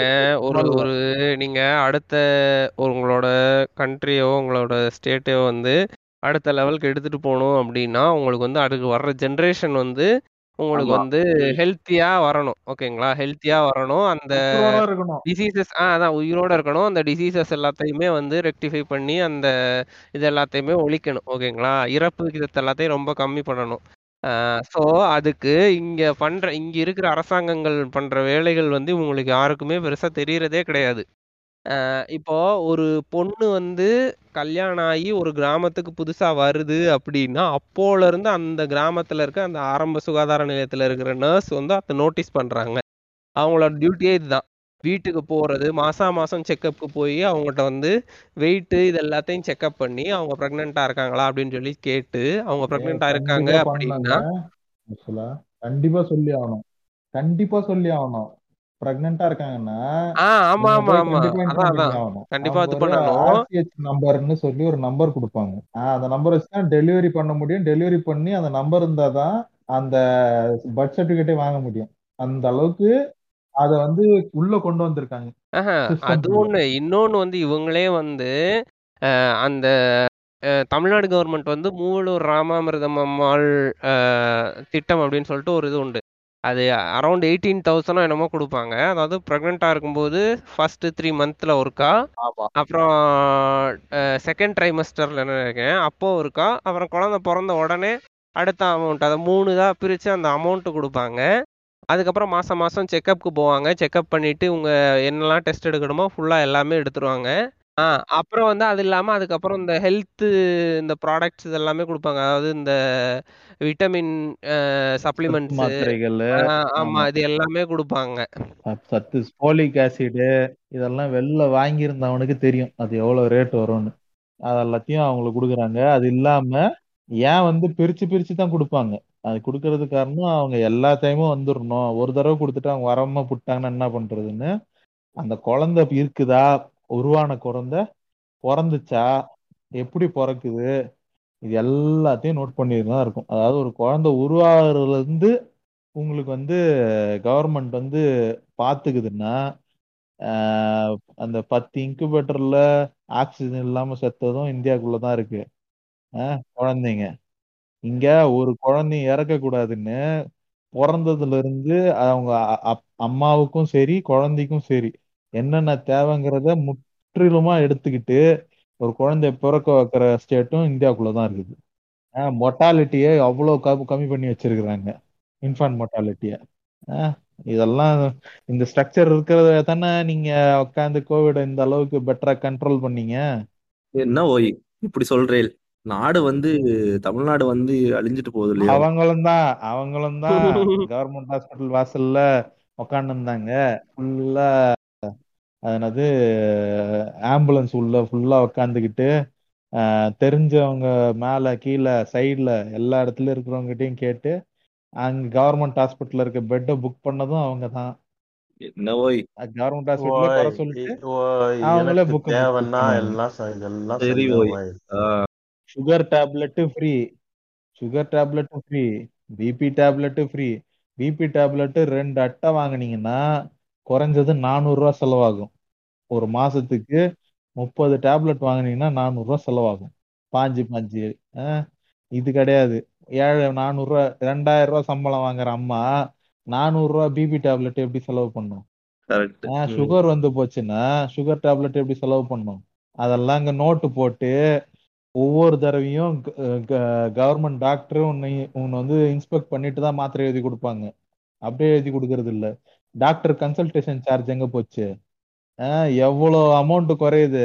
இங்க இருக்கிற மக்கள் கிளர்ந்து எழாத காரணம் அவங்களுக்கு ஒரு சப்போர்ட் சிஸ்டம் இருக்குது. ஒரு குழந்தைக்கு ஏதோ ஒரு பிரச்சனை அவங்களுக்கு ஒரு பிரச்சனைனா கவர்மெண்ட் ஹாஸ்பிட்டல் போகலான்னு கிளம்பி போறாங்க. கவர்மெண்ட் ஹாஸ்பிட்டல் ஏன் வந்து ரொம்ப இதுவா இருக்குது கூட்டமா இருக்குது? அவங்களுக்கு பிடிக்க மாட்டேங்குது எலைட்டான பீப்புளுக்குன்னா எளிய மக்கள் நிறைய யூஸ் பண்றாங்க. எளிய மக்கள் யூஸ் பண்றாங்க நான் ஏன் அவங்க கூட உட்காந்து யூஸ் பண்ணோம் அவங்க அவங்க வந்து சுத்தமா இல்ல. அவங்க ஒரு மாதிரி இதுவா இருக்கிறாங்க. நான் எப்படி அவங்க கூட இருக்கிறது? அதனால நான் என்ன பண்ணேன்னா கவர்மெண்ட் வந்து இலவச மருத்துவம் கொடுக்கல அப்படின்னு பேசணும். ஓ இலவச மருத்துவம் வச்சு இப்போ எங்க தங்கச்சி இருக்கு. இப்போ எங்க தங்கச்சிக்கு வந்து எக்மோர் ஹாஸ்பிட்டல் தான் நாங்க பிரசவம் பார்த்தோம். ஸோ இது அவர் வந்து சிசேரியன் காம்ப்ளிகேட்டடான சுச்சுவேஷன் தான். ஸோ அதை வந்து தாயும் சேயும் காப்பாத்துற அளவுக்கு இங்க இது இருக்குது. அவங்க எப்படின்னா சும்மாலாம் அனுப்புறது இல்ல கண்டினியூஸா ஒன் வீக் மானிட்டர் பண்ணி இப்போ எங்களோட தங்க தங்கச்சியும் எங்க பாப்பாவையும் மானிட்டர் பண்ணி என்னென்னலாம் பண்ணணுமோ எல்லாத்தையுமே பண்ணி காப்பாத்துற அளவுக்கு இங்க இருக்குது. ஒண்ணு இந்த இந்த இது இருக்குல்ல? நீங்க நீங்க வந்து உங்களால பிரைவேட்லயும் பாத்துக்க முடியும். கரெக்டா குரூப் எங்களால பாத்துக்க முடியும். இப்ப நான் எனக்கு இருக்கு என்னோட மாமாவுக்கு இருக்கு. முடியாம கிடையாது. ஆனா நீங்களே என்ன சொல்றீங்கன்னா நீங்களே என்ன சொல்றீங்கன்னா பெட்டரான ட்ரீட்மெண்ட் பண்றாங்கன்னு சொல்றீங்க கவர்மெண்ட் ஹாஸ்பிட்டல்ல உங்களுக்கு கொடுக்குற அதே கேர் தான் எந்த காசும் இல்லாத மக்களுக்கும் கூட கிடைக்குது. ஓகேவா அப்படி பார்க்கும்போது ட்ரீட்மெண்ட் குவாலிட்டிலையும் எந்த வித காம்ப்ரமைஸும் கிடையாது கவர்மெண்ட் ஹாஸ்பிட்டல்ல பிரைவேட் ஹாஸ்பிட்டல்லையாவது ஒரு ஆப்ரேஷன் போயிடுச்சு. உங்ககிட்ட உன்னோட கண்காணிப்புல இருந்தவங்க இறந்துட்டாங்கன்னா இறந்துட்டாங்கன்னு சொல்லிட்டு போயிடலாம். யாருன்னு கேட்க மாட்டான் மேல இருந்து. ஆனா கவர்மெண்ட் ஹாஸ்பிட்டல் அப்படி கிடையாது. ஏதாவது ஒண்ணு ஆச்சுன்னா நீ பல எல்லாரும். ஆமா. பல எஸ்கலேஷன் இல்ல அவங்க வரணும்னு இல்ல. உங்களுடைய கவர்மெண்ட் இன்ஃப்ராஸ்ட்ரக்சர் இருக்குல்ல உள்ள. உங்களுடைய டீன் இருப்பாரு டிபார்ட்மெண்ட் ஹெட் ம். இருப்பாருல்ல அவங்க ஒண்ணு உண்டு இல்லாம டிபார்ட்மெண்ட் ஆக்ஷன்ஸ் இருக்குன்றீங்க. ஆமா பயங்கரமா இருக்குங்க. நீங்க அப்படி சும்மாலாம் விட முடியாது. பிரைவேட் ஹாஸ்பிட்டல்ல கூட பெரிய பெரிய டாக்டர் வந்து பார்க்க மாட்டாரு. ஆனா இங்க கண்டிப்பா ரவுண்ட்ஸ் வருவாங்க. புரியுதுங்களா? அங்க இன்பேஷண்டா இருக்கிறவங்கள பெரிய டாக்டர் இருக்கிறதுல எக்ஸ்பர்ட்டா இருக்கிறவங்க வந்து பார்ப்பாங்க. அவங்களோட மேற்பார்வை இல்லாம நீங்க கீழே இருக்கிற சின்ன டாக்டர் பெரிய விஷயங்கள் எதையும் செய்ய முடியாது. சின்ன டாக்டருங்க பார்த்துக்கிட்டு தான் இருக்கணும் ட்ரைனிங் டாக்டர்ஸ் புரியுதுங்களா? ஸோ அது வந்து அப்படியே ஏனோ தானோன்னு ஏதோ ஒன்று கொடுப்பாங்க. செத்தா தூக்கி போட்டு போயினே வந்துருவாங்கலாம் கிடையாது. பிரைவேட்டை விட கவர்மெண்ட்ல ரெஸ்பான்சிபிலிட்டியும் அதிகம். அவங்க அக்கௌண்டபிள் புரியுதுங்களா? ட்ரீட்மெண்ட்னால பிரச்சனை ஆச்சுன்னா அந்த ப்ராப்ளம் இருக்கு. அந்த ஃபிளாஸ் இருக்கும். ஏன்னா அது ஒரு ரொம்ப பெரிய சிஸ்டம் ஓகேங்களா? ஏன்னா ஃபிளாஸ் இந்த சிஸ்டம் வந்து அவங்க கீழே வந்து எல்லாம் அந்த ஒர்க் பண்ற அந்த என்ன சொல்றது அந்த கீழே கடைநிலை ஊழியர்கள்லாம் வந்து கான்ட்ராக்ட் பேசிஸ்ல தான் இருக்காங்க. அவங்க வந்து சில பண்ற பண்றத ஒரு சிலர் பண்ற இல்ல அவங்களையுமே நீங்க பாருங்களேன். அவங்களே நீங்க பாருங்க அவங்க ஒன்றும் வந்து பெரிய எலிட்டான இடத்துல இருந்து வரல. இந்த மக்கள் வராங்கல்ல.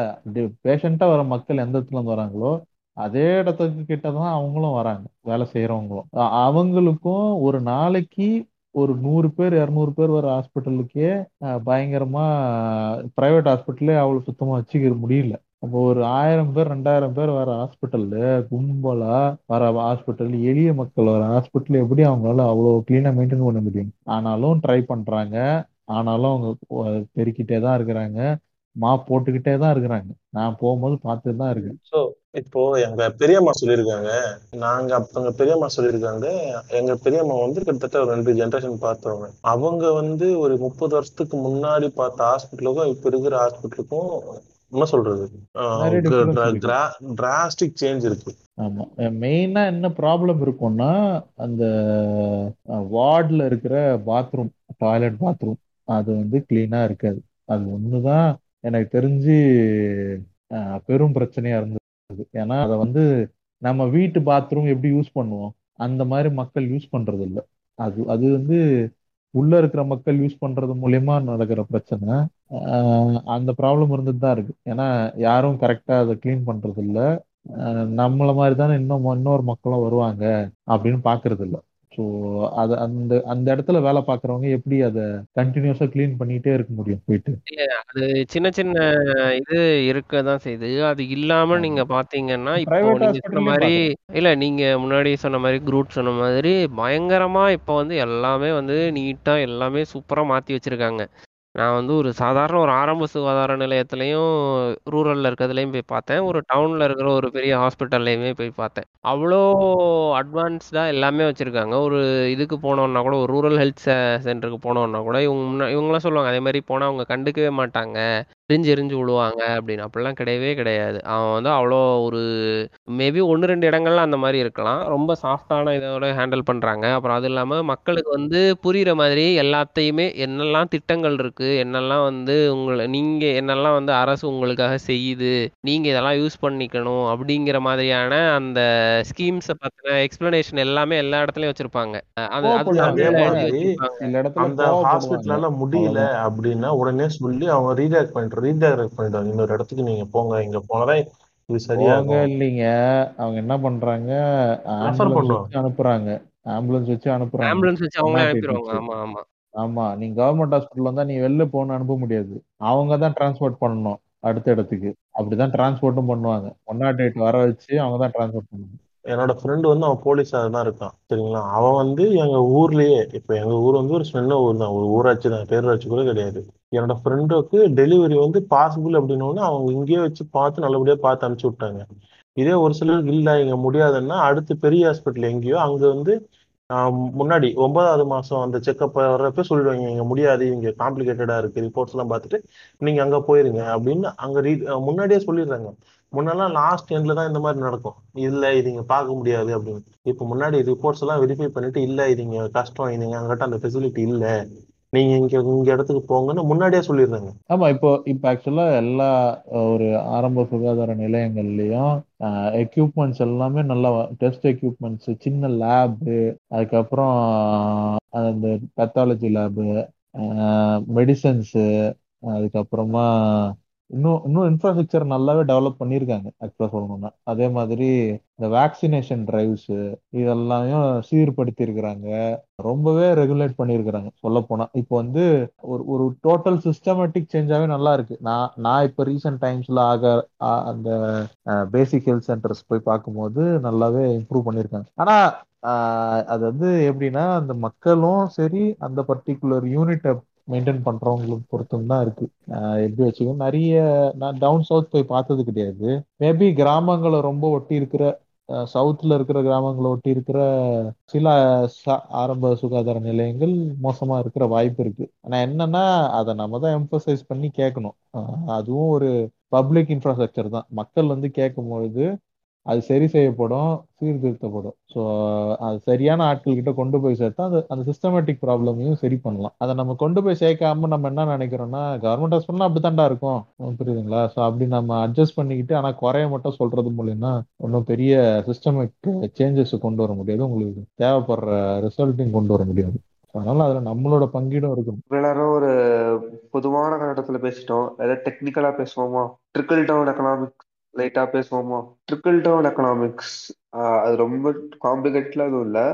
சிம்பிளா வந்து இப்போ இவங்க சொன்னதேதான் வந்து பெரிய பணக்காரங்க கிட்ட வந்து டாக்ஸ் அதிகமா போட்டு நிறைய கார்பரேஷன் டாக்ஸ் அதிகமா போட்டு அவங்க கிட்ட இருந்து வெல்த்தை கலெக்ட் பண்ணி அதை வந்து மிடில் கிளாஸ் கீழே இருக்கிறவங்களுக்கு அவங்களுக்கு எல்லாம் வந்து பிரிச்சு கொடுக்கறது தான் ட்ரிபிள் டவுன் எக்கனாமிக்ஸ் இப்போ தமிழ்நாடு ஸ்டேட் வந்து ட்ரிபிள் டவுன் எக்கனாமிக்ஸ் பேஸ் பண்ணி தான் போயிட்டு இருக்கு.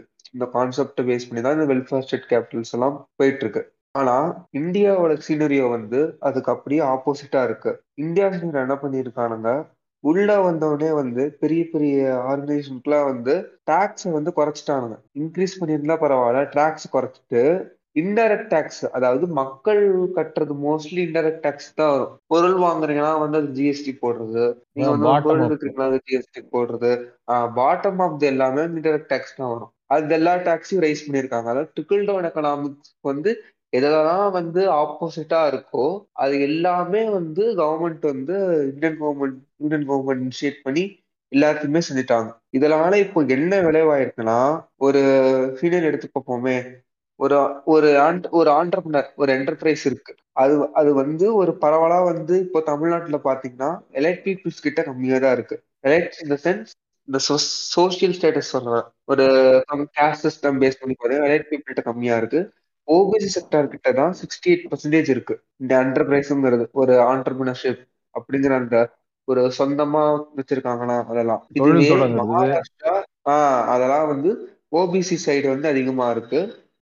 தலித்ஸ் தலித்ஸ் வந்து கீழே இருக்கு. அதாவது கொஞ்சம் கவனிக்க வேண்டியது.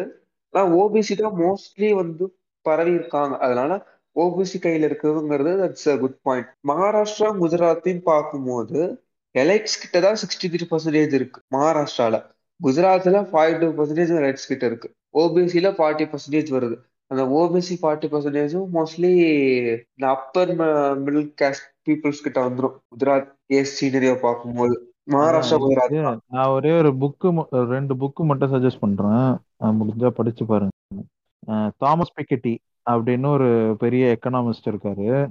அவருடைய த எக்கனாமிக்ஸ் ஆஃப் இன்இக்வாலிட்டி அப்படின்னு ஒரு புக்கும் அதை இன்னும் ரிஃபைன் பண்ணி பிரீஃப் ஹிஸ்டரி ஆஃப் ஈக்குவாலிட்டி அப்படின்னு ஒரு புக்கும் சொல் எழுதியிருப்பாரு. இத ஜெயரஞ்சன் எக்கனாமிஸ்ட் ஜெயரஞ்சன் வந்து சஜஸ்ட் பண்ணியிருந்தார். ஸோ அந்த புக்கு கண்டிப்பாக படிங்க. அதை படிச்சீங்கன்னா ஒரு ஒரு ஈக்குவாலிட்டி எப்படி எக்கனாமிக்ஸ் வழியாக கொண்டு வர்றது? அப்படிங்கிறத சொல்லியிருப்பாங்க. எப்படி வந்து ஹிஸ்ட்ரி த்ரூ அவுட் ஹிஸ்ட்ரியில இன்இக்வாலிட்டி எப்படி இருந்தது ஈக்குவாலிட்டி வந்ததுக்கு அப்புறம் எப்படி திரும்பவும் இன்இக்வாலிட்டி ஸ்டார்ட் ஆச்சு என்ன ஐஎம்எஃப் என்ன பண்ணுச்சு அதுக்கப்புறம் வேர்ல்டு பேங்க் என்ன பண்ணுது மாதிரி குளோபலான எக்கனாமிக் கண்டிஷன்ஸையும் வெல்ஃபேர்ஸையும் உலகம் முழுக்க ஈக்குவாலிட்டி பற்றி பேசுகிற கவர்மெண்ட்ஸும் என்னென்ன பண்ணியிருக்கு அப்படிங்கிறத சொல்லியிருப்பாங்க. அதில் வந்து அவர் சொல்ல வர்றது வந்து பெஸ்ட்டு மெத்தட் ஃபார் இந்த மாதிரி ஈக்குவாலிட்டியை ஒரு சொசைட்டில கொண்டு வரணும்னா அதை பெட்டரா பண்ணியிருக்கிற ஒரு சிஸ்டம் அப்படின்னு எடுத்து பார்த்தா அது வந்து ரிசர்வேஷன் சிஸ்டம் அப்படிங்கிறது. இந்தியாவோட ரிசர்வேஷன் சிஸ்டம் ஆமா. எவ்வளவுதான் குறைச்சிருக்கு. ஆமா. நிறைய ப்ராப்ளம்ஸ் இருக்கு. பட் வந்து மத்த கண்ட்ரிஸ் கம்பேர் பண்ணும்போது இன்னும் இன்இக்வாலிட்டி வந்து எவ்வளவோ குறைச்சிருக்குது. தட் பர்டிகுலர் அந்த ஒரு விஷயம். அத வந்து அவர் என்ன சொல்றாரு? ஜெயரஞ்சன் வந்து இவன் வந்து வெறும் ரிசர்வேஷனை மட்டும் பார்த்துட்டே இப்படி புகழ்ந்து தள்ளுறானே. தமிழ்நாட்டுல நடந்திருக்கிற வெல்ஃபேர் ஸ்கீம்ஸையும் இதையும் பார்த்தானா அவன் தனியா தமிழ்நாட்டுக்கே புக்கு போட்டுருவான் அவன் அப்படின்னு சொல்லி சொல்லியிருப்பாரு. ஆனா நம்ம வந்து அதை இங்கிலீஷ்ல அவன்கிட்ட கொண்டு போய் சேர்க்கல அந்த ஒரு அஹ், பெரிய எக்கனாமிஸ்ட் கிட்ட அப்படின்னு சொல்லிட்டு. இவர் நோபல் பிரைஸ் வின் பண்ண எக்கனாமிஸ்ட் வந்து பாத்தீங்க அவர் பேர் என்னங்க? மறந்து போச்சு. அமர்த்தியா சென். அமர்த்தியா சென். வந்து அவருடைய வந்து தமிழ்நாடு மாடல் ஆஃப் மெடிக்கல் இன்ஃப்ராஸ்ட்ரக்சர்னு சொல்லிட்டு ஒரு இது எழுதியிருப்பாரு. தமிழ்நாடு மாடல்னு சொல்லிட்டு மெடிக்கல் வரும்போது. ஸோ நான் ஏன் மெடிக்கல் அந்த அளவுக்கு சொல்றேன்னா அந்த அளவுக்கு நடந்திருக்கு. உள்ள.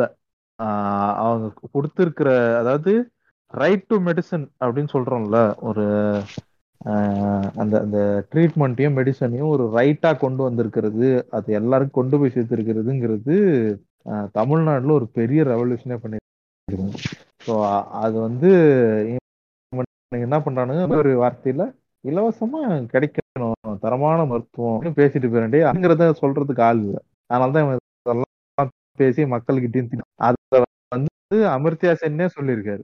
அவரு சொல்றாருல ஆமா. கல்வி இங்க கல்வி இலவசமா இருக்கு.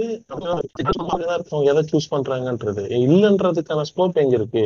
இருக்கு. மருத்துவம் இலவசமாக இருக்கு. மத்த அடிப்படை தேவைகள்லாம் வந்து கிடைக்குது. ஈவன் இப்போ வந்து ஒரு டிரான்ஸ்போர்ட்டேஷனுமே இப்போ வந்து இலவசமாக மாறிடுச்சு இல்லைங்களா? இப்போ பெண்களை வந்து ஒரு முன்னாடிலாம் வந்து ரொம்ப கம்மியான அளவில் தான் ஸ்கூல்லாம் இருந்தது. ஸோ வந்து ஒரு லாங் டிஸ்டன்ஸுக்கு போகணுன்னா அவங்களுக்கு டிரான்ஸ்போர்ட்டேஷனுக்கான பாசிபிலிட்டிஸ்லாம் கிடையாது. ஸோ அதனால் அவங்களோட எஜுகேஷனை ஸ்டாப் பண்ணலாம். போதும் கல்யாணம் பண்ணி கொடுத்துடலாம் அப்படின்னு சொல்லி பண்ணிக்கிருந்தாங்க. ஸோ அப்போ தான் வந்து இந்த இலவச சைக்கிள் திட்டம்லாம் வந்தது. ஸோ இலவச சைக்கிள் திட்டம் வரும்போது அவங்களால அவங்க ஒரு ஓகே ஒரு ஒரு மூணு கிலோமீட்டர் அஞ்சு கிலோமீட்டர் அந்த மாதிரி டிஸ்டன்ஸில் இருக்க ஸ்கூல்ஸ்க்கு வந்து அவங்களால மூவ் ஆக முடியுது. ஸ்கூலுக்கு போக முடியுது காலேஜுக்கு போக முடியுது. அப்படிங்கிறதுனால அவங்க அடுத்து படிக்கிறாங்க. அடுத்து திருப்பி அடுத்து அவங்களோட சோஷியோ எக்கனாமிக் ஸ்டேட்டஸும் வளருது. அவங்களோட நாலேஜும் வளருது. அவங்களோட எம்பவர்மெண்ட்டும் நடக்குது. அது நடக்கும்போது அடுத்து வந்து திருப்பி வந்து இப்போ ப பஸ்ஸில் போகிறாங்க பஸ் பாஸ் கொடுக்குறாங்க. இப்போ எல்லா லோக்கல் பஸ்லேயுமே வந்து விமன்ஸ்க்கும் டிரான்ஸ் பீப்புளுக்கும் வந்து ஃப்ரீ அப்படின்னு சொல்லி சொல்லியிருக்காங்க. அப்படிங்கும்போது அவங்க வேலைக்காகவும் ஒரு நாள் மூவ் பண்ணும்போது அது வந்து ஒரு அடிமட்டத்தில் இருக்க நீங்கள் முன்னாடி சொன்னீங்க இல்லையா ஒரு நா- ஒரு மாதத்துக்கு ரெண்டாயிரம் ரூபாய் தான் சம்பாதிக்கிறாங்க அப்படிங்கிற மாதிரி இருக்கிறவங்க.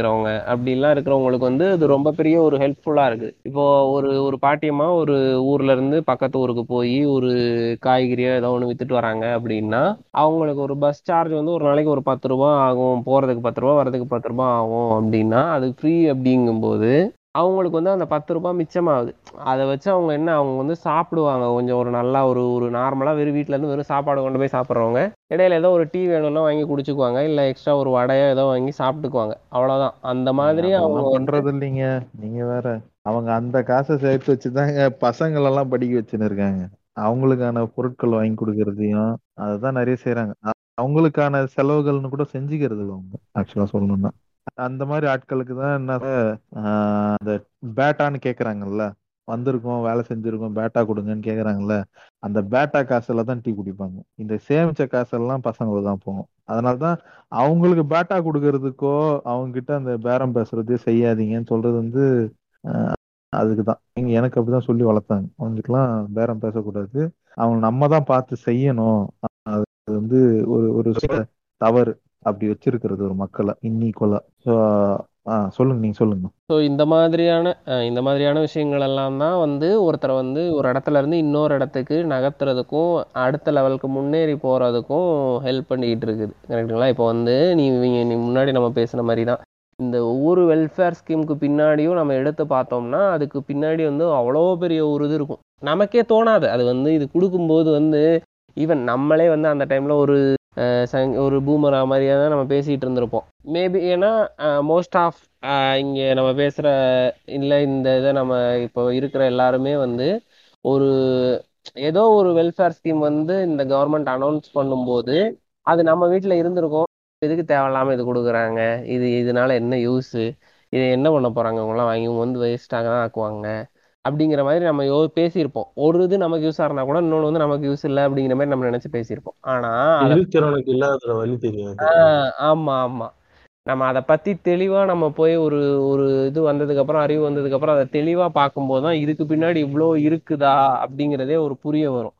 ஸோ அதனால நீங்க வந்து பிறந்தப்போ இல்லை வந்து இல்லை இப்போ இருக்கும்போது எப்படி இருந்தீங்களோ உங்க உங்க கூட இருக்கிறவங்களுக்கெல்லாம் ஒரு அஞ்சு வருஷத்துல அறிவு வந்து அவங்க வெளியில போறாங்கல்ல அவங்ககிட்ட கொஞ்சமா வாங்கி குடிங்க.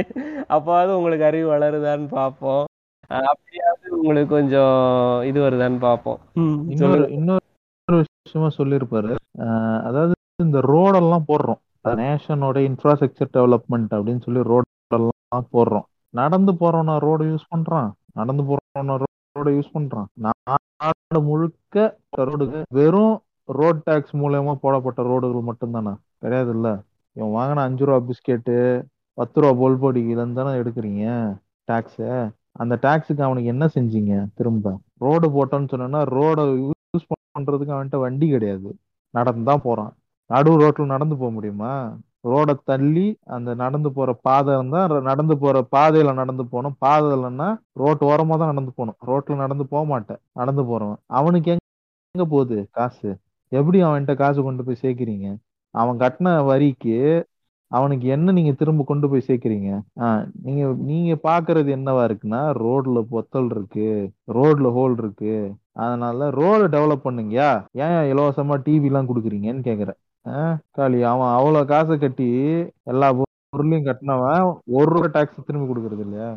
இல்லைங்க. அது அவரு அவர் முத வச்சிருந்த கார்ல ஷாக் அப்சார்பர் நல்லா இருந்துச்சு போல சஸ்பென்சர்லாம் அதனால ஒன்றும் தெரியல ரோட்ல எதுவும் குண்டுக்குள்ளி இருந்தா. இப்ப இருக்கிறதுல கொஞ்சம் சஸ்பென்சர் கொஞ்சம் மோசமா இருக்கு போல. அதனால அது தெரியறதுனால அப்படி சொல்றாங்க. ஆ இல்ல. ரோடு நம்ம யூஸ் பண்றோம். நீ கட்டின டாக்ஸ்ல மட்டுமா ரோடு போட்ட போட்டிருக்கு? அவன் கட்டின காசுலயும் தானே டாக்ஸ் போடல ரோடு போட்டிருக்கேன். ஏதோ கார் வாங்கினவன் ரோட் டாக்ஸ் கட்டுறான். அந்த ரோட் டாக்ஸ்ல இருந்தா ரோடே போடுற மாதிரியும் பேசுறானு. எல்லா டாக்ஸ்ல இருந்தும் தான் ரோடு போடப்படுது. அதுல அவனுடைய கான்ட்ரிபியூஷன் நீ சொகுசா ரோடு போட்டுன்னு போறதுக்கும் அவன் கட்டுற டாக்ஸ்ல இருந்து தான் வருது. அப்ப அவன் கட்டின காசுல அவன் யூஸ் பண்ணாத ரோட வச்சு அவன் என்ன பண்ணுவான்? அப்ப அவனுக்கு யூஸ் ஆகுற மாதிரி அவனுக்கான காசு திரும்ப கொடுக்கணும்ல அவன் கட்டின காசுல? அதுதான் இந்த வெல்ஃபேர் ஸ்கீம் ம். ம் சொல்லுங்க. அன்னைக்கு நம்ம வேளச்சேரி பிரிட்ஜ் ஏறினுக்கும் போது சொன்னீங்க பாத்தீங்களா? மழை வந்தா எல்லா காரும் மேல நிப்பாட்டுவான்ட்டு. அப்புறம் அப்ப யாருக்கா? நீ நீ அப்போ வந்து உனக்கு தெரியலையா அது ஒரு சலுகை தானே? அந்த கவர்மெண்ட் தூக்கி போட்டு உடச்சிச்சா என்ன நினைக்கிறானுங்க? காசுமே நம்ம வாங்குற சம்பளத்துல இந்த ஐடின்னு பிடிக்கிறான் பாருங்க. அதுல இருந்து தான் பிரிட்ஜ் கட்டுறாங்க ரயில் விடுறாங்க ஃபிளைட் விடுறாங்க எல்லாம் அப்படின்னு இருக்கான். அதுல எல்லாம் ஒ- ஒரு ஒரு பாதி இப்போ இப்போ இந்தியால இருக்கிற பாதி கூட போட்டிருக்க முடியாது. கால் வச்சு கூட போட்டிருக்க முடியாது சொல்ல போனா டெவலப்மெண்ட்ல பூரா இங்க கீழே இருக்கிறவன் கட்டுற காசு. அவன் வாங்குற ஒவ்வொரு பொருள்ல இருந்தும் வர காசு. அவனுக்கு ஆனா எதையும் கொடுக்காம அவனை நிராகரிச்சு ஒரு ஓரமா உட்கார வச்சிருக்கீங்க சொசைட்டில இருந்து. ரெண்டாயிரம் ரூபாய் வச்சிருக்கீங்கன்னா அதுன்னா அவன் எப்படி உயிர் வாழ முடியும் முதல்ல? ஒரு ரெண்டாயிரம் ரூபாய் வச்சுக்கிட்டு. அவன் ஒரு. பண்ணி இருக்கானுங்க ரெண்டாயிரம் ரூபாய் இதுல ஃபன் என்னன்னா இந்தியாவோட வறுமை கோடுன்றது ஆயிரம் ரூபாய் தான். சரிங்களா? இங்க தமிழ்நாட்டுல ஒருத்தன் டாக்ஸ் மட்டும் ஆயிரத்தி ஐநூறு ரூபாய் கட்டணுங்கிறான். மாசம் மினிமம் ஆமா கரெக்டா சொன்னீங்க. ஒருத்தனோட வறுமை கோடுன்ற வருமானமே நீங்க ஆயிரம் ரூபாய் தான். ஸ்லாபே ஆயிரம் ரூபாய் ஆனா இங்க அவனோட பேசிக் நீட்ஸ் சரிங்களா? ஒருத்தன் வா அடிப்படை வாழ்வாதாரத்தை வாழ்றதுக்கே ஆயிரத்தி முந்நூறு ரூபாய் டாக்ஸ் கட்டணும். இன்டைரக்டா இப்படிதான் லட்சணம். சோ இந்த ஆயிரத்தி முந்நூறு ரூபாய் நான் எந்த விதத்துலயும் அந்த அவனுக்கு அவன் வந்து எடுக்கவே கூடாதுன்னு நினைக்கிறீங்களே நீங்க? அவன் அவன் இப்பயும் வாழ்ந்துன்னு இருக்கிறான்னா இவ்வளோத்தையும் கட்டிட்டோம். அதுக்கு காரணம் இலவச அரிசி அவனுக்கு இருக்கிற வாய்ப்பு அவனுக்கு கொடுக்கப்படுற அந்த இலவச கரண்ட்டு இதெல்லாம் தான் வாழ்றான் அவன். நூறு யூனிட்டுக்குள்ள வாழ்ற குடும்பம் நிறைய இருக்குது. நிறைய ஃபேமிலி இருக்கு. வயசான மூதி ரொம்ப வயசான ஆட்கள். அந்த இலவச அரிசியில வச்சுதான் உழைக்க முடியாத ஆட்கள் வந்து இலவச அரிசி தான் சாப்பிட்றாங்க. அந்த நூறு யூனிட் கரண்ட்டுக்குள்ளதான் தான் வீட்டில் லைட்டை போட்டுன்னு அந்த டிவி உட்காந்து பார்த்துட்டு இருக்காங்க. நம்ம கண்ணு எங்க போக மாட்டேங்குதுன்னா கீழே போகவே மாட்டேங்குது. வானத்தை நோக்கி மட்டுமே பார்த்துன்னு இருக்கு. நம்ம நேர் கோட்ல மட்டும்தான் பார்வை இருக்கு. நமக்கு கீழே எவ்வளவு கஷ்டங்கள் இருக்கு எவ்வளவு மக்கள் இருக்கான்னு போய் பார்த்தன்னா இதெல்லாம் நீ பேச மாட்ட. ஒரு தலைவனா இருந்துட்டு இது நீ பேசுறனா அப்போ நீ பேசுறது முழுக்க வஞ்சம் தான் ஆக்சுவலா வன்மத்தை தான் ஆஹ் வன்மத்தை தான் கொண்டுற வன்மை ஒண்ணு இன்னொன்னு பொருளாதாரம் என்ன எப்படி அது வந்து ஃபங்க்ஷன் ஆகும்? எக்கனாமிக்ஸ் எப்படி ஃபங்க்ஷன் ஆகும்? அது மேல இருந்தா கீழே வரணும் கீழே இருந்து மேல போக கூடாதுன்ற ஒரு சின்ன புரிதல் கூட இல்லாத ஒரு தற்குறி தான் இது. அதுதான் கேக்குறாரு அவரு. உனக்கு எக்கனாமிக்ஸ்ல டபுள் டிகிரி முடிச்சிருக்கியா? நோபல் பிரைஸ் வாங்கியிருக்கியா? எதுவுமே பண்ணாம அட்லீஸ்ட் ஏதாவது ஒரு பேராமீட்டராவது ஒண்ணு பெட்டராவது இருக்கியா அப்படின்னு கேக்குறாரு. சொல்லுங்க. ஏதாவது உருப்படியா நீ பர்ஃபார்மாவது பண்ணிருக்கியா? அப்படின்னு கேக்குறாரு. நீ ஏன் அஞ்சாவதுல ஃபெயில் ஆனவன்? நான் எப்படி பிஹெச்டி பண்ணணும்னு சொல்லி கொடுக்குற? அப்படின்னு கேக்குறாரு. சோ எனக்கு என்ன இப்ப இத பேசுற யா- ஒரே ஒரு வருத்தம் தான் இவ்வளவு பேசுற எவனுமே கார்பரேட் கொடுக்குற டிஸ்கவுண்ட்ஸ் பத்தி பேசுறது கிடையாது. அந்த அத யாருமே பேப்பர் பேச மாட்டேங்குதுங்க ஒரு ஒரு நியூஸ் சேனல்ல உட்காந்து டிபேட் பண்றவங்க கேட்கணுங்க இந்த கேள்வியை. தமிழ்நாடுல இந்த டிபேட் பண்றவங்க கேக்குறாங்க. மீடியாவும் அந்த நேஷனல் மீடியாவும் இங்கிலீஷ் மீடியா நேஷனல் மீடியான்னு சொல்லாதீங்க நீங்க மீடியா போன பாட்காஸ்டுக்கு வரல. அவன் என்னங்க நேஷனல் மீடியா அவன் இங்கிலீஷ் மீடியாவோ இல்ல இல்ல. இங்- English so called so called elite English media சரிங்களா ஆஹ் சி அவங்களும் எப்படி தெரியுமா? அவனுங்க எந்த மாதிரி சொல்லலாம்? ஒரு கோடு போட்டு அந்த கோடுக்கு மேல மட்டுமே பாக்குறவங்க. ஏன்னா அவனுக்கு வந்து ரோட்ல நடந்து போய் அவன் யாரும் இறந்தாங்கன்னா கவலை கிடையாது. அவனுங்க க- அவங்களோட கண்டென்ட்டை கன்சியூம் பண்றவங்க யாரு? டிவி வச்சிருக்கிறவங்க. புரியுதுங்களா? இதே அங்க இந்த மாதிரி டிவி எல்லா இடத்துக்கும் போனதுக்கு அப்புறம் இவன் இந்த மாதிரி ஒரு நியூஸ் சேனல் ரன் பண்ணானா அந்த மக்கள் செருப்பை கழட்டி அடிப்பாங்க அந்த சேனல்ல ஏன்னா இங்க ஒரு ஒரு நியூஸ் சேனல் வந்து இன்னொன்னு இங்க ஒண்ணு என்ன தெரியுமா? இங்க ஒரு இன்னொரு நியூஸ் சேனல் வந்து அவ்வளவு ஈஸியா ஒரு போற போக்குலாம் கருத்து சொல்ல முடியாது. ஏன்னா ஒவ்வொரு வீட்லயும் சாப்பிடுறப்போ எல்லா டிபேட் ஷோன்றது ஓடும். தே ஆர் கன்சூமிங் டைரக்ட்லி இங்க இங்க கம்பல்ஷன் இருக்குங்க. நீங்க வந்து சமூக நீதியோட தான் பேசி ஆகணும். நீங்க அப்படி மாத்தி பேசுனீங்கன்னா எதிர்வினை எல்லார்கிட்ட இருந்தும் வரும் உங்களுக்கு. புரியுதுங்களா? நீங்க தான் சோசியல் அவுட்காஸ்ட் ஆயிருவீங்க. ஒரு சேனல் அப்படி செஞ்சுச்சு ஒரு பேப்பர் அப்படி செஞ்சுச்சுன்னா அது வந்து மக்களால புறக்கணிக்கப்படும். ஏன்னா மக்கள் கிட்ட அந்த இன்ஃபர்மேஷன் டிவைடு கிடையாது. எல்லா இன்ஃபர்மேஷனும் நேரா போய் சேர்ந்துருது. உடனுக்குடன் பாத்துடுறானுங்க. நமக்கு எதிர்ப்பான விஷயத்த எவன் பேசுறாங்கிறத நோட் பண்றாங்க. புரியுதுங்களா? சும்மா கிடையாது. இப்ப நீங்க போற போக்கில் ஏதாவது ஒன்று பேசிட்டு போயிடலாம் நினைக்காதீங்க. அப்படி அப்படி பண்றதுனாலதான் இவனுங்களால வளர முடியல பெருசா. மக்கள் கிட்ட டிவியும் இன்ஃபர்மேஷனும் போறதுனாலதான் அவங்க ஈஸியா கனெக்ட் பண்ணிக்க முடியுது மத்தவங்க சொல்றது. இவனுங்க எந்த அளவுக்கு பொய் சொல்றானுங்க எந்த அளவுக்கு வஞ்சகமான செயல்களை செய்யறானுங்கன்றத ஒரு நியூஸ் சேனல்ல உட்காந்து டிபேட்ல உட்காந்து பேசும்போதே கண்டுபிடிச்சிடுறாங்க மக்கள். புரியுதுங்களா? இதுக்கெல்லாம் கொண்டு போய் சேர்த்தா இதுதான் வருத்தம். இதுதான் எரிச்சல். எப்பற நம்ம என்னென்னவோ சொல்லி ஏமாத்திட்டு இருந்தோம். நம்ம இங்க பாட்டுன்னு ஒரு ஸ்டுடியோல உட்காந்து பேசுவோம். அத மேல இருக்கிறவன் மட்டும் கேட்டுட்டு இருப்பான். அவன் தான் என்ன பண்ணுவான்? அவன் வீட்டுல வேலை பாக்குறவனையோ இல்ல அவன் கீழே கம்பெனில வேலை பாக்குறவனையோ கேன்வாஸ் பண்ணுவான். இந்த தலைவர் தான் சரி இவர் தான் சொல்றதுதான் நமக்கு நல்லது அப்படின்னு. அதை கேட்டு அவன் ஓட்டு போட்டுன்னு இருந்தான். இப்ப எல்லார் கையிலயும் போ- போய் சேர்ந்ததுக்கு அப்புறம் இன்ஃபர்மேஷனு அவன் அவனோட முடிவு எடுக்கிறான். நீ சொல்ற முடிவு அவனும் எடுக்க முடியாது. நீ யாரையும் இன்ஃப்ளூயன்ஸ் பண்ண முடியாது. அந்த கோவம் தான் இப்போ. எல்லாருக்கிட்டையும் எல்லாம் போய் சேர்ந்துருச்சே. எல்லா கதவும் ஓப்பன் ஆயிடுச்சே. இப்போ எப்படி எல்லா கதையும் மூடுறதுன்னு பாக்குறோம் வரும்? அத வந்து இந்த பீப்புள் எப்படி ஹேண்டில் பண்றாங்கன்றது இருக்குல்ல லெஃப்ட் ஹேண்ட்ல டீல் பண்ணுவாங்க. இந்த மாதிரி பேசுறதெல்லாம். அவன் ஒதுக்கிடுவாங்க. நீங்க எந்த மாதிரியான மக்களா மக்களா இருந்தாலும் அவங்க வந்து எதிர்ப்பா பேசுறாங்கன்னா அவங்களுக்கு சுயமா நேரடி ஆதாயம் இருக்கிறவங்கள தவிர மீதி யாரும் அதை ஆதரிக்க மாட்டாங்க. ஒருத்தன் பேசுறான் டீல் பண்ணுவாங்க. கண்டென்ட் ஆயிடுவாரு. அப்படி பேசாருன்னா is the content for the day bro bro ஒரே ஃப்ரம் ஒரு த லெஃப்ட் நிமிஷம் ரைட் சென்டர் நான் ஒரு விஷயம் தப்பா சொல்லிட்டேன். ட்ரிக்கிள் டவுன் எக்கனாமிக்ஸ்ங்கிறது ஆக்சுவலி வந்து. மிஸ் மிஸ்கன்டெக்ட் தூக்க தூக்க கழகத்துல மிஸ்கன்டெக்ட் பண்ணிட்டேன். ட்ரிக்கிள் டவுன் எக்கனாமிக்ஸ்ங்கிறது ஆக்சுவலி என்னன்னா வந்து இந்த இது சீரீஸ் சீரிஸ் நான் ஃபர்ஸ்ட் எக்ஸ்பிளைன் பண்ணிடுறேன். அதுல என்ன பண்ணுவாங்கன்னா ரிச்சுக்கு வந்து நிறைய வெல்த் கொடுப்பாங்க. டாப் பர்சன்ஸ்க்கு வந்து நிறைய வெல்த் கொடுத்துட்டு அதுல இருந்து வந்து என்ன அதாவது தியரிட்டிக்கலி என்ன சொல்ல வராங்கன்னா ட்ரிக்கிள் டவுன் வந்து சிம்பிளா சொல்லணும்னா அது வந்து அதுதான் வந்து இந்தியா பண்ணுச்சு. ஆக்சுவலா சொல்லணும்னா ட்ரிக்கிள் டவுன் தான் செய்யுது. காரணம் என்னன்னா இந்த கோவிட் டைம்ல என்ன பண்ணாங்க? டாக்ஸ் கட் கொண்டு வந்தாங்க. டாக்ஸ் கட் கொண்டு வரும்போது அவங்க என்ன எதிர்பார்த்தாங்கன்னா நம்ம வந்து ரிச்சுக்கு டாக்ஸை கட் பண்ணோம்னா அவங்க கையில முதலீடு இருக்கும். மிச்சமாகுதுல அமௌண்ட்டு அதை அவன் என்ன பண்ணுவான்னா முதலீடு செய்வான். மிஷினரியில போடுவான். மிஷினரியில போட்டான்னா ஆட்கள் தேவைப்படும். ஆட்கள் தேவைப்பட்டா அவங்களுக்கு சம்பளம் போகும். சம்பளம் போச்சுன்னா கைக்கு காசு வரும். காசு வந்துச்சுன்னா பொருட்கள் வாங்குவாங்க. அதனால மறுபடியும் எக்கனாமி வந்து ரன் ஆகும்.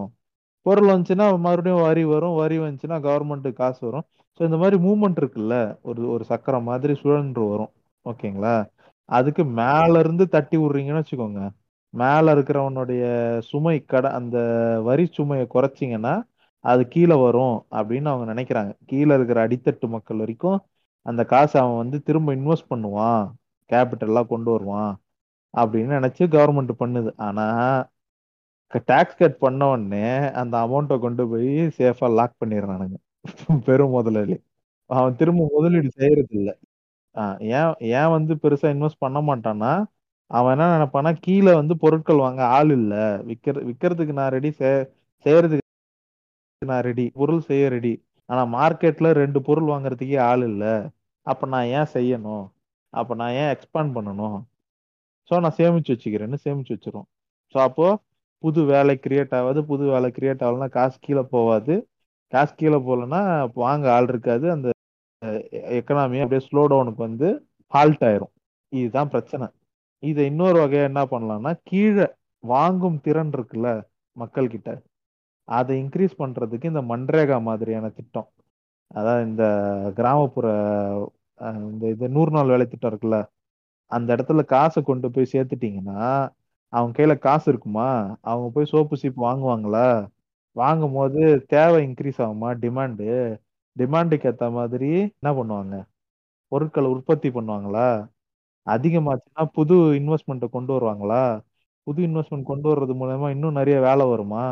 இன்னும் நிறைய வேலை வந்துச்சுன்னா அவங்களுக்கு இன்னும் சம்பளம் வருமா? இன்னும் நிறைய பேர் போய் பொருள் வாங்குவாங்களா? அப்போ இன்னும் ஃபாஸ்டா வளர்ந்துனே இருக்கும். ஓகேங்களா?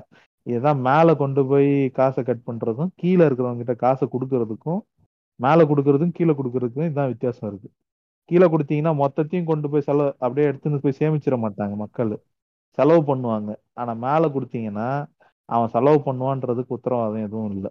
இந்தியால இருந்து நிறைய பேர் காசு தூக்கி வெளில போய் வச்சிட்டானுங்க இன்னொன்னு என்னன்னா இப்போ வந்து அவன் என்ன பண்ணுவான்னா வந்து ஒர்க்கர்ஸை கட் பண்ணிட்டு நியூ டெக்னாலஜி இன்வெஸ்ட் பண்ணும்போது என்ன ஆகும்னா ஆட்டோமேஷன் இன்க்ரீஸ் ஆகும் இடத்துல. அவன் ஆட்டோமேஷன் தான் மோஸ்ட்லி ட்ரை பண்ணுவான். மேல இருக்கிறவன் அதாவது லேபர் காஸ்ட்டை கட் பண்ணணும்னு சொல்லிட்டு ஆட்டோமேஷன் இருக்குன்னு மோஸ்ட்லி யோசிப்போம் கரெக்டா வச்சோம் ஆமா ஆமா. ஆட்டோமேஷன் இன்வெஸ்ட் பண்ணிட்டான்னா மக்களுக்கு காசு புரிஞ்சுது மக்களுக்கு காசு போகாது. அன்எம்ப்ளாய்மெண்ட் அப்புறம் மறுபடியும் வந்து பெரிய கேப் தான். அப்பர் கிளாஸ்க்கும் லோயர் கிளாஸ்க்கும் பெரிய கேப் கொடுக்கும் இப்போ அதான் என்ன பண்ணிட்டு இருக்காங்க ஃபைவ் ஜி டெக்னாலஜியை வந்து மக்கள் கொடுக்க போறது இல்ல. இண்டஸ்ட்ரியல் இன்வெஸ்ட் பண்றது மூலம் என்ன ஆகும்னா ஆட்டோமேஷன் அதிகமாகும். மோஸ்ட்லி ஆட்டோமேஷன் சைடு தான் இந்த ஃபைவ் ஜி டெக்னாலஜி யூஸ் ஆகும். இது இதுதான் வந்து கேபிட்டலிஸ்ட் ஐடியான்னு சொல்லி கேபிட்டலிஸ்ட் அப்படின்னா அவங்களுக்கு ஒரு குணாதிசயம் இருக்கும். கேபிட்டலிசத்துக்கே ஒரு குணாதிசயம் இருக்கும்னு சொல்லுவாங்க. அதுதான். எப்படி மிச்சம் பிடிக்கிறது? எப்படி மிச்சம் பிடிக்கிறது? கம்மி காசுல எப்படி அதிகம் லாபம் ஈட்டுறது? இதுதான். அது மக்கள் யோசிச்சா பரவாயில்ல. அடித்தட்டு மக்கள் யோசிச்சா வந்து பரவாயில்ல. மேல இருக்கவங்க வந்து அது யோசிக்கிறதுங்கிறது சரியில்லை. அடித்தட்டு மக்கள் யோசிக்கிறதுங்கிறது ஆஹ் இது அது அவங்களுக்கு பொதுவான விஷயம். மேல இருக்க அப்படி யோசிக்கிறது வந்து அது ஒரு ராங் மைண்ட் செட் அது. அவன் ஆட்டோமேஷன் இன்வெஸ்ட் பண்ணும்போது என்ன ஆகும்னா அவங்க அன்எம்ப்ளாய்மெண்ட் வந்து பயங்கரமா போகும். நியூ டெக்னாலஜிஸ் வரும் அதை அடாப்ட் பண்ண முடியாது பத்து பேர் வேலை இல்லாம போயிடுவாங்க பத்து பேர் வேலை இல்லாம போனா அவங்ககிட்ட காசு இருக்காது. காசு இல்லைன்னா பொருள் வாங்க முடியாது. பொருள் வாங்க முடியாதுன்னா பொருள் உற்பத்தி பண்ணி உபயோகம் இல்லை. பொருள் உற்பத்தி பண்ணி உபயோகம் இல்லைன்னா நீ இன்வெஸ்ட் பண்ணி வச்சிருக்கல மெஷின்ஸ் அதை நீ இன்வெஸ்ட் அதை ரன் பண்ண மாட்டேன் ஆமா ரன் பண்ணவே மாட்டேன் இதுதான் பொரு அந்த முதலாளித்துவம் தன்னை தானே அழித்து கொள்ளும் அப்படின்னு சொல்லி மார்க்ஸ் சொல்லியிருப்பாரு. பா கடைசியில பாருங்க ஃப்ரெண்ட்ஸ் கம்யூனிசம் தான் எல்லாத்தையும் வந்து காப்பாற்ற போகுது. இல்ல இது இது அதுல இருக்கிற ஒரு குணாதிசயம் ஆக்சுவலா அதை நீங்க பிரேக் பண்ணணும். ஒரு ஒரு முதலீட்டாளர்களும் மினிமம் அதாவது நாங்க என்ன நினைக்கிறாங்கன்னா ஃபேக்டரி ஒர்க்கர்ஸ்னா ஃபேக்டரி ஒர்க்கர்ஸ் தான் அப்படின்னு நினைக்கிறாங்க. இந்த படிக்காதனா ஏதோ ஒரு படம் வந்துச்சு வேலைக்காரன். வெளியே போனா அவன் தான் அவன் தான் கன்சியூமர் புரியுதுங்களா? அவன்கிட்ட காசு இருந்தா தான் அவன் பொருள் வாங்குவான். ஒரு கார் கம்பெனியில வேலை பாக்குறவனுக்கு நீங்க காசு கொடுத்தீங்கன்னா அவன் போய் கார் வாங்க மாட்டானா வெளியில?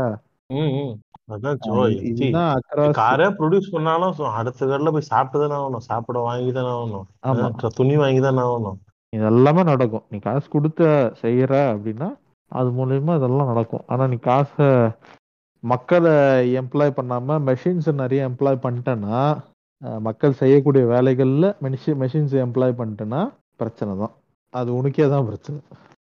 ஜட்டி வாங்க காசு இல்லாதவன் கார் எப்படி வாங்குவான்?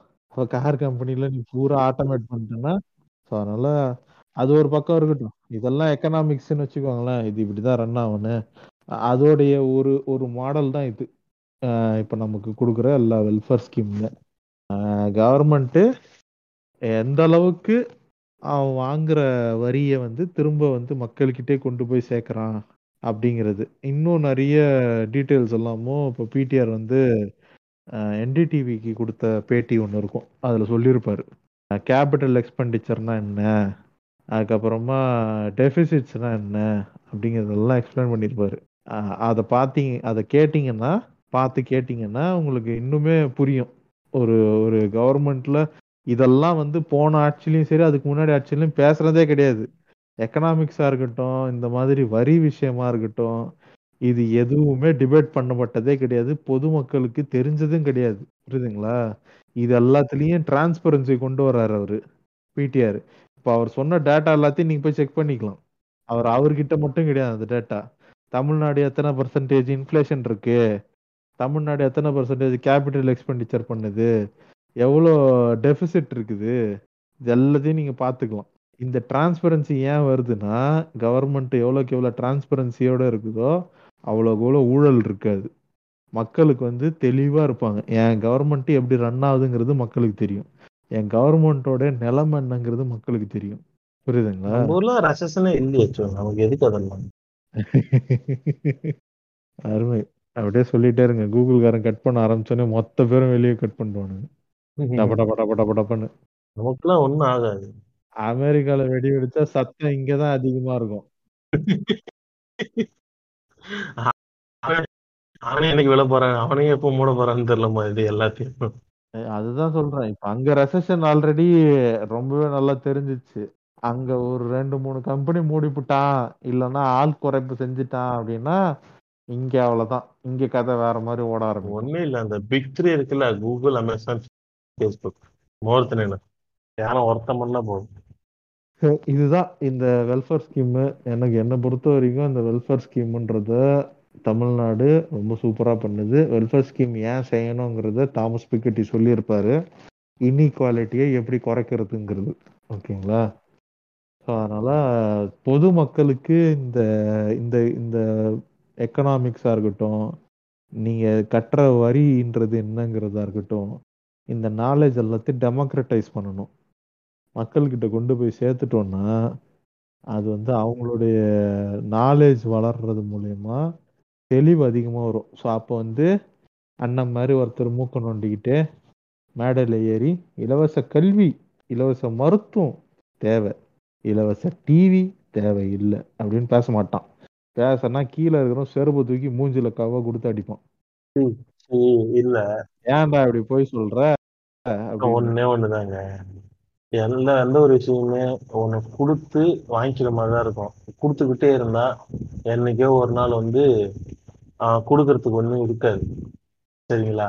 கொடுக்கறதுக்கு ஒண்ணும் இருக்காது. அடுத்து கத்தி எடுத்துட்டு வந்து கேட்பான் திரும்ப குர்றான்னு அடுத்து வந்து கேக்குறது வந்து அதுல அடுத்து கேக்குறது வந்து அந்த கேக்குறதோட வீரியத்தை வந்து உங்களால புடிச்சுக்க முடியாது. அது ஒண்ணு.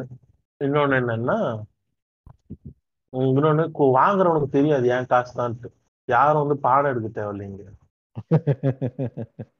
இன்னொன்று வந்து தமிழ்நாடு அக்கௌண்ட் வந்து எவ்வளவோ என்ன சொல்றது பேருக்கு இலவசம் சொல்றதெல்லாம் ஃப்ரீ பிஷ்னு சொல்றாங்க. அது ஃப்ரீ எல்லாம் கிடையாது. நிறைய வந்து எவ்வளவோ முன்னேற்றத்துக்கு ஹெல்ப் பண்ணியிருக்கு. இது இவங்களா இந்தியா வந்து ரொம்ப பின்தங்கி இருக்கு. அவங்க வந்து ஃப்ரீ எனக்கு தெரிஞ்சு ஆல் ஓவர் இந்தியாலாம் ஃப்ரீ பீஸ் இருக்கான்னு தெரியல. என் கேரளா இருக்காங்க. கேரளா கர்நாடகா. தம் ஆந்திரால இப்போ ஆந்திரால ஸ்டடீஸ் வந்து இப்போ இன்ஜினியரிங் ஸ்டூடெண்ட் வந்து நீங்க கவர்மெண்ட் அவங்க என்ட்ரன்ஸ் இருக்கும் அது எழுதி நீங்க பாஸ் பண்ணிட்டீங்கன்னா உங்களோட ஃபீஸை மொத்தம் கவர்மெண்ட் ஏற்றுக்குது அதனால வந்து ஏகப்பட்ட பேர் அங்க வந்து படிக்கிறாங்க. Engineering there more engineering graduates இதுக்கு முன்னே எப்படின்னா இப்போ எங்க ஊர் சைடுல இருக்கிற ஆந்திரால வந்து சிலர்லாம் படிக்க வைக்க மாட்டாங்க. இப்போ வந்து கவர்மெண்ட்டே அவங்கள வந்து படிக்க வைக்குது. மொத்த ஃபீஸ் ஃபீஸையுமே கவர்மெண்ட் எடுத்துக்குது. Only hostel food and tuition fees மட்டும் கவர்மெண்ட் எடுத்துக்குது. அதனால நிறைய கிராஜுவேட்ஸ்லாம் இருக்காங்க இங்கே ஸோ இது வந்து ஒரு நல்ல ஸ்கீம் எனக்கு தெரிஞ்சு நல்ல ஸ்கீம் அதே மாதிரி தமிழ்நாட்டில் வந்து ஃபர்ஸ்ட் கிராஜுவேட்ஸ்க்காக ஒரு ஸ்கீம் வந்துச்சு. நான் படிச்சப்ப. இப்போ அது இருக்கா இல்லையான்னு தெரில ஸோ அந்த ஃபர்ஸ்ட் கிராஜுவேட்டர்னா இருந்தால் டியூஷன் ஃபீஸை வந்து கவர்மெண்ட் ஏற்றுக்கும் இப்போ வந்து ஆக்சுவலி அதுலேயே வந்து எப்படி மாறி இருக்காங்கன்னா இப்போ முன்னாடி வந்து எப்படின்னா ஃபர்ஸ்ட் கிராஜுவேட்னா இப்போ ஒரு வீட்டில் அண்ணன் தம்பி அண்ணனுக்கும் தம்பிக்கும் ஒரு மூணு வயசு வித்தியாசம். அப்படின்னா அண்ணன் படிக்கிறோம் அப்படின்னா தம்பிக்கு கிடைக்காது. அதை வந்து இப்போ சேஞ்ச் பண்ணியிருக்காங்க. ஃபஸ்ட்டு ஜென்ரேஷன் கிராஜுவேட்ஸ் அதாவது அண்ணன் தம்பி ரெண்டு பேரும் இப்போ படிக்க வராங்க. ரெண்டு பேரோட அப்பா அம்மாவும் படிக்கலை அப்படிங்கும்போது அவங்க ரெண்டு பேருக்குமே இப்போ வந்து அந்த கன்செஷன் கொடுக்குறாங்க. இனி அந்த இப்போ நீ படித்து முடிச்சதுக்கப்புறம் இந்த இவங்களோட பசங்க வரும்போது தான் அந்த சலுகை வந்து இல்லாமல் போகும். ஏன்னா இவங்க வந்து முதல் தலைமுறையாக இவங்க ரெண்டு பேருமே இப்போ தான் வராங்க. அதனால் மொ ஒருத்தருக்கு மட்டும் இருந்தது வந்து இப்போ அவங்க வீட்டில் வர ரெண்டு மூணு பசங்க எத்தனை பேர் இருக்காங்களோ அவங்களுக்கும் அதை வந்து இது பண்ணுற மாதிரி கொண்டு வந்திருக்காங்க இப்போ. இப்ப இப்ப இதெல்லாம் பார்க்கும்போது சவுத் வந்து ஒன் செகண்ட் தமிழ்நாடு தமிழ்நாடு. ஆ அப்படி சொல்லுங்க. சவுத்துலாம் சொல்லாதீங்க. தமிழ்நாடு தான் விடிவெள்ளி. சொல்லுங்க. Tamil Nadu once again proved that they are far far ரொம்ப முன்னாடி இருக்காங்க இந்தியா கம்பேர் பண்ணும்போது. ஏங்க சிம்பிளுங்க. உலகம் ஃபுல்லா என்ன சொல்றாங்கன்னா ஈக்குவாலிட்டி இருக்கணும்னு சொல்றாங்க. இவங்க சொல்றதோட இல்லாம அது எல்லாத்தையும் செயலுக்கு கொண்டு வந்துட்டாங்க. அதான் விஷயம். அதை நோக்கி ஒரு பயணத்தையும் அதை நோக்கி செயல் திட்டத்தையும் அதை நோக்கி ஒரு கவர்மெண்டோடைய இனிஷியேட்டிவ்ஸையும் கொண்டு வந்து மக்களை வந்து ரொம்ப ஜனநாயகப்படுத்திட்டு இருக்கிறாங்க சொல்ல போனால் மக்களோட வாழ்க்கை வந்து எல்லாரோட வாழ்க்கையும் ரொம்ப முன்னேறிச்சா அப்படின்னு கேட்குறது ரெண்டாயிரம் ரூபாத ஒரு ஒரு சிட்டியில் வாழ்கிறதுங்கிறது ரொம்ப கஷ்டம். ஆனால் ஒரு கட்டி கொடுத்த ஒரு ஒரு அந்த என்ன சொல்லுவாங்க? குடிசை மாற்று வாரியத்துக்கு கொடுக்குற வீடு அதுல வாழ்ந்துக்கிட்டு வாடகை இல்லாம அவங்க வந்து ஒரு இலவச கரண்ட்டை யூஸ் பண்ணிக்கிட்டு அவங்க அவங்களோட குடும்பத்தை பார்த்துட்டு இருக்கிறாங்க.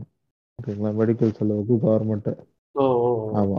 சிம்பிளுங்க கவர்மெண்ட் பாத்துக்குது அவங்கள. அவ்வளவுதான். இல்ல இல்ல. இது வந்து நான் எக்கனாமிக்ஸ் பத்தின ஒரு பேசிக்ஸ் இருந்தாதான் ஸோ இங்க இருக்கிற லீடருக்கு இங்க இருக்கிற லீடர்ஸ்க்கு இந்த இது எல்லாத்துக்கும் புள்ளியார் சுழி போட்ட ஒரு பெரிய லீடர் வந்து பணத்தோட்டன்ற எக்கனாமிக்ஸ்ல ஒரு புக்கே எழுதுன அளவுக்கு அறிவிந்தார் ஸோ அவர் போட்ட பாடம் தான் இது. ஸோ இது வந்து எந்த ட்ராக்ல இந்த ஊர்ன்றது போனோம். ஸோ அவரை பின்தொடர்ந்து வந்த எல்லா தலைவர்களும் ரெண்டு எந்த கட்சியா இருந்தாலும் பரவாயில்ல. அவங்க வந்து அதை வந்து எப்படி முன் அந்த அந்த ரிலே ரேஸ் இந்த அவங்க கேட்டுச்சாங்க? ரிலே ரேஸ் சார்ஜ் ஆயிடுச்சு. ஆஹ் அதுதாங்க. அந்த ரிலே ரேஸ் அண்ணா கிட்ட இருந்து கலைஞர் கொண்டு வந்தார். கலைஞர் கிட்ட இருந்து எம்ஜிஆரோ எம்ஜிஆர் கிட்ட இருந்து மறுபடியும் கலைஞர் ஜெயலலிதா இப்போ ஸ்டாலின் வரையும் வந்திருக்காங்க. ஸோ அந்த ரிலே அந்த தலை அந்த தலைவர்களுக்கு அந்த எக்கனாமிக்ஸ் பத்தின ஒரு புரிதல் இருந்தா இதெல்லாம் ஆட்டோமேட்டிக்கா நடக்கும். அதாவது அதுக்கு ஒரு விஷன் இருந்தது. தமிழ்நாடுங்கிறதுக்கு ஒரு விஷனும் ஒரு தனி நாடா இருக்கணும் அப்படின்னா அதுக்கு என்னென்ன தேவை அப்படிங்கறது பூரா தான் பணத்தோட்டத்தில் எழுதியிருப்பாரு அவரு. என்னென்ன பிரச்சனைகள் இருக்கு? இத சொல்லி ஆகணும். சீமா என்ன சொல்லுவாருன்னா வந்து செல்ஃப் டிஃபரெண்டா இருங்க. அதாவது தனிச்சா நிக்கணும் நீங்க. சுய சுய சுய வாழ்வு அப்படின்னு சொல்லுவார்ல ஞாபகம் இருக்கா? தமிழ்நாடு நிறைய இருக்கு. தமிழ்நாடு முழுசா இருக்கு? அதான் ஆல்ரெடி இருக்கிறது தாங்க. அவர் திரும்ப திரும்ப சொல்லு இருக்கிறாரு. பைத்தியம் மாதிரி. இலவச கல்வி இல்லை இலவச மருத்துவம் இல்லைன்னு சொல்லும் போதே என்னடா இது? ராஜீவ் காந்தின்னு அவ்வளவு பெரிய மருத்துவமனை இருக்குது. Multi speciality hospital multi super speciality hospital இருக்குது. ஸ்பெஷாலிட்டி மல்டி ஸ்பெஷாலிட்டி எல்லாம் தாண்டியாச்சு நம்ம எப்போ. சூப்பர் ஸ்பெஷாலிட்டிக்கு போயிட்டோம். நாலு பெட்டு வச்சிருக்கிறாங்களாம் ரேடியோ இதுக்கு அதாவது மெடிசன்ஸுக்கு. தைராய்டு கிளாண்ட் கேன்சர் வந்தவங்களுக்கு கொடுக்குற மெடிசன்ஸுக்கு. நாலு பெட் இருக்கிற ஒரே இந்தியன்னா சவுத் இந்தியன் ஹாஸ்பிட்டல்னா அது across private and public hospitals ரெண்டு தடுத்தினாலும் இதில் தான் இருக்குது சூப்பர் ஸ்பெஷாலிட்டியில் தான் இருக்குது நிறைய டைப் ஆஃப் ஆன்காலஜிக்கு டிபார்ட்மெண்ட்ஸ் இருக்குது. எதுவும் தெரியாது. பரமா படுறா பரமான்றதான் சொல்லணும் போல இருக்கு. பரமா படிடாதான் கரெக்டாக ஆக்சுவலி சொல்லணும்னா அப்படிதான் பண்ணணும். நீங்க சொன்ன மாதிரி. ஒருத்தரை வந்து அந்த இனீக்வாலிட்டில இருந்து மேலே கொண்டு வரணும்னா அவருக்கான அந்த வெல்ஃபேர் எல்லாமே செஞ்சு கொடுக்கணும். அப்புறம் அந்த சொசைட்டியை வந்து முன்னேற்றி கொண்டு போகணும். அதுக்கு வந்து எஜுகேஷனும் ஒரு மிகப்பெரிய ஒரு டூல் அதுக்கும் சேர்த்து தான் வந்து இங்கே இருந்த தலைவர்கள் எல்லாருமே வந்து சேர்ந்து பாரா போராடிக்கிட்டு இருந்தாங்க. ஸோ நாம் வந்து ஒரு எஜுகேஷன் மூலமாகவும் ஒரு சொசைட்டல் எக்கனாமிக்கல் இதை வந்து நம்ம கொண்டு வரணும் அப்படின்னா இது ரெண்டும் தான் வந்து கொண்டு பண்ண முடியும். ஸோ அரசு செயல்படுத்துகிற எல்லாமே வந்து நீங்கள் வந்து கண்ணை மூடிக்கிட்டு எதிர்க்கணும் இல்லை சும்மா கொடுக்குறாங்க அப்படிங்கிற மாதிரியான விஷயங்கள்லாம் எதுவுமே கிடையாது. அதை வந்து ஒன்றும் சும்மா ஒன்றும் கொடுக்கல. அதுக்கு பின்னாடி என்ன இருக்குன்னு தெரிஞ்சுக்கிட்டு அது தப்பாக இருக்குன்னா தாராளமாக நீங்கள் வந்து கேள்வி கேட்கலாம். அதை ஒன்றுமே தெரிஞ்சுக்காமல் நீங்கள் வந்து பேசுகிறது அப்புறம் வந்து நீங்கள் படிக்கலாம் தேவையில்ல. நீங்கள் மளிகை கடை வச்சுட்டு நீங்களே வந்து முதலாளியாக உட்காந்துக்கலாம். படிக்கலாம் தேவையில்ல அப்படின்னு சொல்கிறதெல்லாம் வந்து முட்டாள்தனத்தின் மூல மூளை ரொம்ப மூ கூடி போனவங்க தான் அப்படி பேசுவாங்க. அந்த மாதிரி எல்லாம் கிடையாது. இங்கே இருக்கிற ஒவ்வொரு தலைவர்களும் வந்து ஒவ்வொரு ஒவ்வொரு கட்டத்தை வந்து இங்கே பேஸாக ஸ்ட்ராங்காக போட்டதுனால தான் நம்ம வந்து இங்கே வந்து உட்காந்து இவ்வளோ இதாக பேச முடியுது. ஒருத்தர் வந்து இலவசமாக சத்துணவை போட்டு நீங்கள் ஸ்கூலுக்கெல்லாம் வாங்க அப்படின்னு சொல்லி வச்சதுனால தான் நம்ம ஸ்கூலுக்கு போனோம். அதுக்கப்புறம் சைக்கிளையும் பஸ் பாஸையும் கொடுத்து அதுக்கடுத்த லெவலுக்கு வாங்க. அப்புறம் லேப்டாப்பையும் மற்ற பொருட்களையும் கொடுத்து பேக் இது எல்லாத்தையும் கொடுத்து அடுத்தடுத்த லெவலுக்கு போங்க. ஃபஸ்ட் ஜென்ரேஷன் நீ படிக்க வரியா? வா உனக்கு வந்து நான் வந்து ஃபீஸை ரெடியூஸ் பண்ணுறேன் நீ வந்து அதே மாதிரி தமிழ் வழியில் படிச்சுட்டு வந்திருக்கியா? உனக்கான சலுகை. நீ வந்து ரிசர்வேஷனில் வரியா? கம்யூனிட்டி ரிசர்வேஷன் மூலமாக உனக்கான ஒரு சலுகைன்னு கொடுத்து தான் ஒவ்வொருத்தரும் இப்படி மேலே வந்து உட்காந்துட்டு நம்ம ஒரு இடத்துல உட்காந்துக்கிட்டு ஒரு ஏசி ரூமில் உட்காந்துக்கிட்டு அப்போ வந்து ரிசர்வேஷனே தப்புங்க. இங்கே கொடுக்குற ஃப்ரீ பீஸே தப்புங்க. அப்படிலாம் பேசிக்கிட்டு இருக்கோம். ஸோ அது எல்லாரும் உங்களுக்கு நீங்கள் வந்து மேலே இருக்கிறவங்கள மட்டுமே பார்க்காதீங்க. கீழேயும் இருக்கிறாங்க. கீழே இருக்கிற மக்களையும் பார்த்து அதுக்கப்புறம் பேசுங்க. முடிச்சுக்கலாங்க. நன்றி வணக்கம். மக்களப்பம் மக்களுக்கான கேட்டுக்கிட்டே இருங்க. கேளுங்க கேளுங்க கேட்டுக்கிட்டே இருங்க. அறவேக்காடுகள் பேசுறதெல்லாம் அப்படியே ஓரமா உட்கார்றான் அம்பி அப்படின்னு சொல்லிட்டு யாரோ ஒருத்தர் தூங்கிட்டாரு. நன்றி வணக்கம். சில பேர் வெட்டி போடுறாங்க வெட்டி போடுறாங்கன்னு சொல்லுவாங்க. வெட்டி போட்டதுக்கு அப்புறம் புது வீடியோ கிடைக்கும். புது வீடியோவும் பார்த்துக்கோ. அப்படி திருப்பி தான் வரும்.